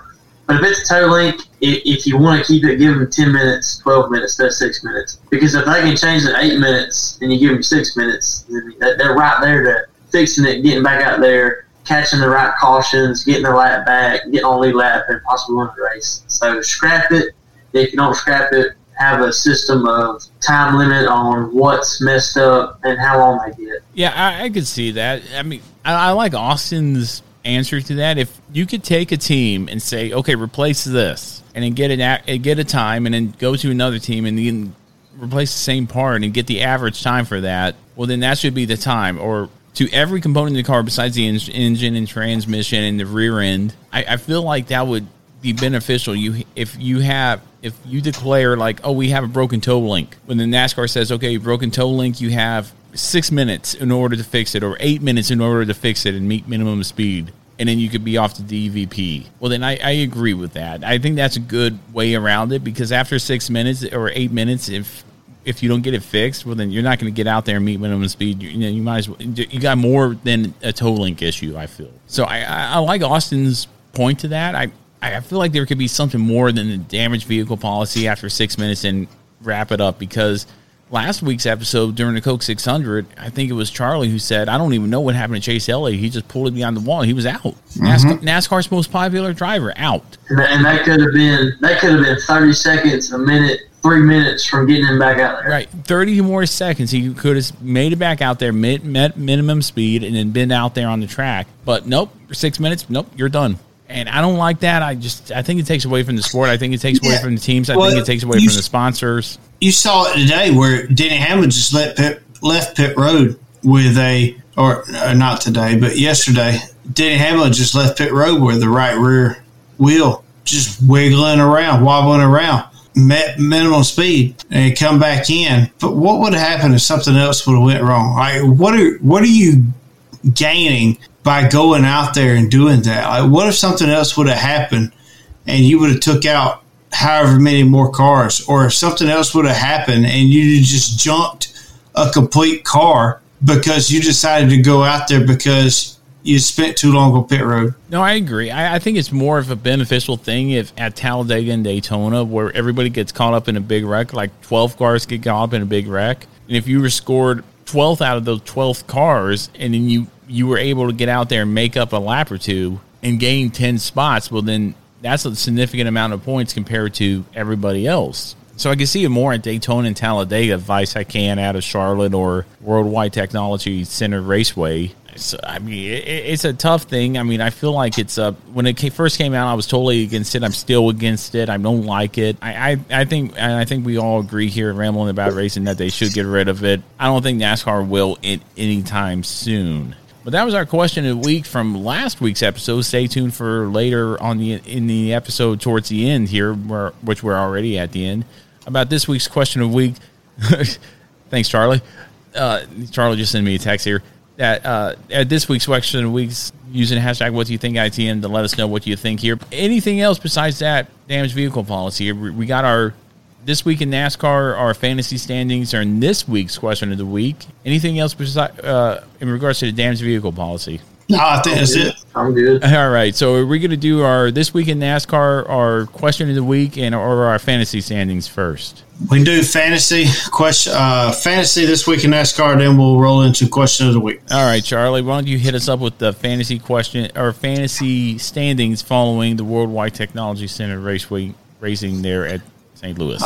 So I'm still on top with 2,743 points. Matt Camper, however, is slowly running me down with 2,679 points. So he, he is definitely not far from catching me. S Blaze is third with 2,531 points. SMR Operation fourth with 2,522 points. Fifth is Super Sumo 32 with 2,507 points. He's also our Chevy rep. Sixth is SMR R&D with 2,469 points. Seventh is Matt with 2,437 points. Eighth is Summers Racing with 2,178 points. Is our Toyota rep. And ninth is B93 with 2,176 points. 10th is Smoking Woody with 2,173 points. He's our Ford rep. At this point, I don't think it's changed, but 11th is 43 and me, and 12th is Z Cleve 7. I, I think the last two aren't even participating in the racing anymore because when I saw them in the live standings there on NASCAR.com, I, they didn't even show any points yeah, on the board. I, I don't, think, think they've gained any nor have they participated in fantasy NASCAR since the start of the season or sometime in the point of the first third of the season. This week in NASCAR, we go back to June 4th, 1995. Kyle Petty comes from 37th starting position to win the Miller Genuine Draft 500 at Dover Downs for his first career Winston Cup victory in 60 races. Petty finishes a car length in front of runner-up Bobby Labonte. I am I've been drinking too much of this delicious ice cold. oh my gosh, man! I've been having, I've just been having a good Listen, time talking racing with you guys. If you think those are good, you should try the Busch Light apples. Well, yeah, I know. I've tried one of those before. Wait till Talladega, people. That should be a fun thing. Anyway, to wrap it up here, and now I just look like a complete, you know, drunkard in front of everybody here. But hey, we're rambling about racing having a good time here. You're you're definitely rambling. good point there, Charlie. Oh boy! So, all right, moving into our question, question of the, of the week, here. Give it to us, Charlie. Uh, don't, don't answer the question. Just yeah, don't answer the question, I'm not, Charlie. I'm not going to answer it. All right. So we mentioned earlier, you know, if if Dodge came back in, but if Dodge comes back in, which team would be the first to leave their current manufacturer and jump on board with Dodge? All right, and let us know what you think using hashtag what you think ITM on all social media platforms. And gentlemen, that is our show. Good episode today. Thank you for all those who joined us on Facebook, Twitter. Chelsea thought Matt was going to be the uh, responsible one at Talladega. Now she's kind of worried. Well, and I, I, still might be because I mean, when it comes to when I was at Darlington here, and I think Tracy, if he's still on here, will attest. I can't to even get his words out right now. No, no, no, no. Let me finish when I was at Darlington, and and Tracy, if he's still watching, will will attest to this.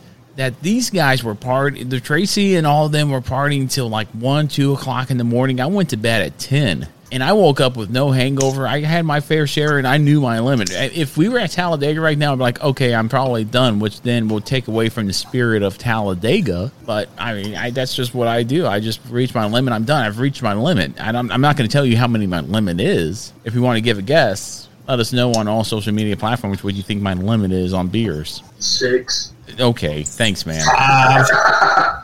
Five? Thanks, Charlie. All right, I appreciate it, guys. But All, all I can say is Busch Light sponsors us with beer. Because Oh, right now, right now it's more like madness, Mike. Um, Mike.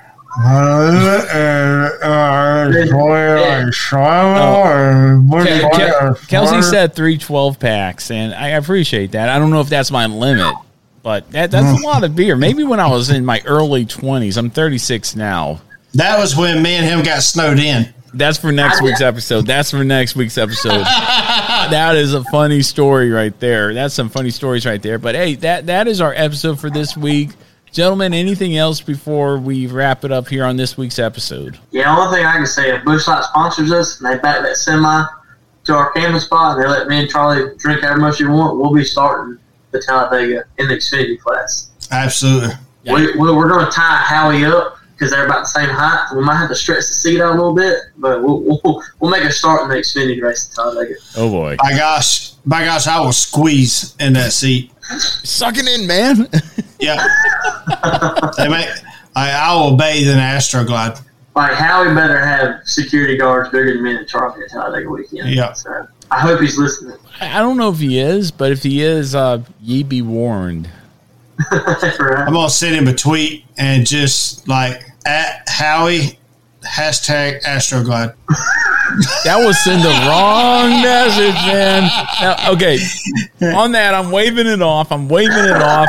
We're going to go ahead and wrap it up here on this week's episode of Rambling About Racing. Thank you so much for tuning into this week, whether you're on Facebook, Twitter, or Facebook Live. I really do appreciate you stopping by, chatting with us, and hearing, listening to us ramble about racing. Follow us on all social media platforms if you get a chance Facebook, Twitter, Instagram, and YouTube for the latest and greatest in the world of auto racing. And all those can be found at ramblingaboutracing.com. And I'd like to thank our partners for the show, Stand Up to Cancer and Fanatics, for all they do, not only for Burns Radio, but for what they do here with us at Rambling About Racing. For Charlie Herc, is Chuck8384. For Austin Reeves, Austin underscore Reeves 6. And myself, MBeamer22 on Twitter. Stay safe and have a good rest of the week, and we'll see you after this week's racing action.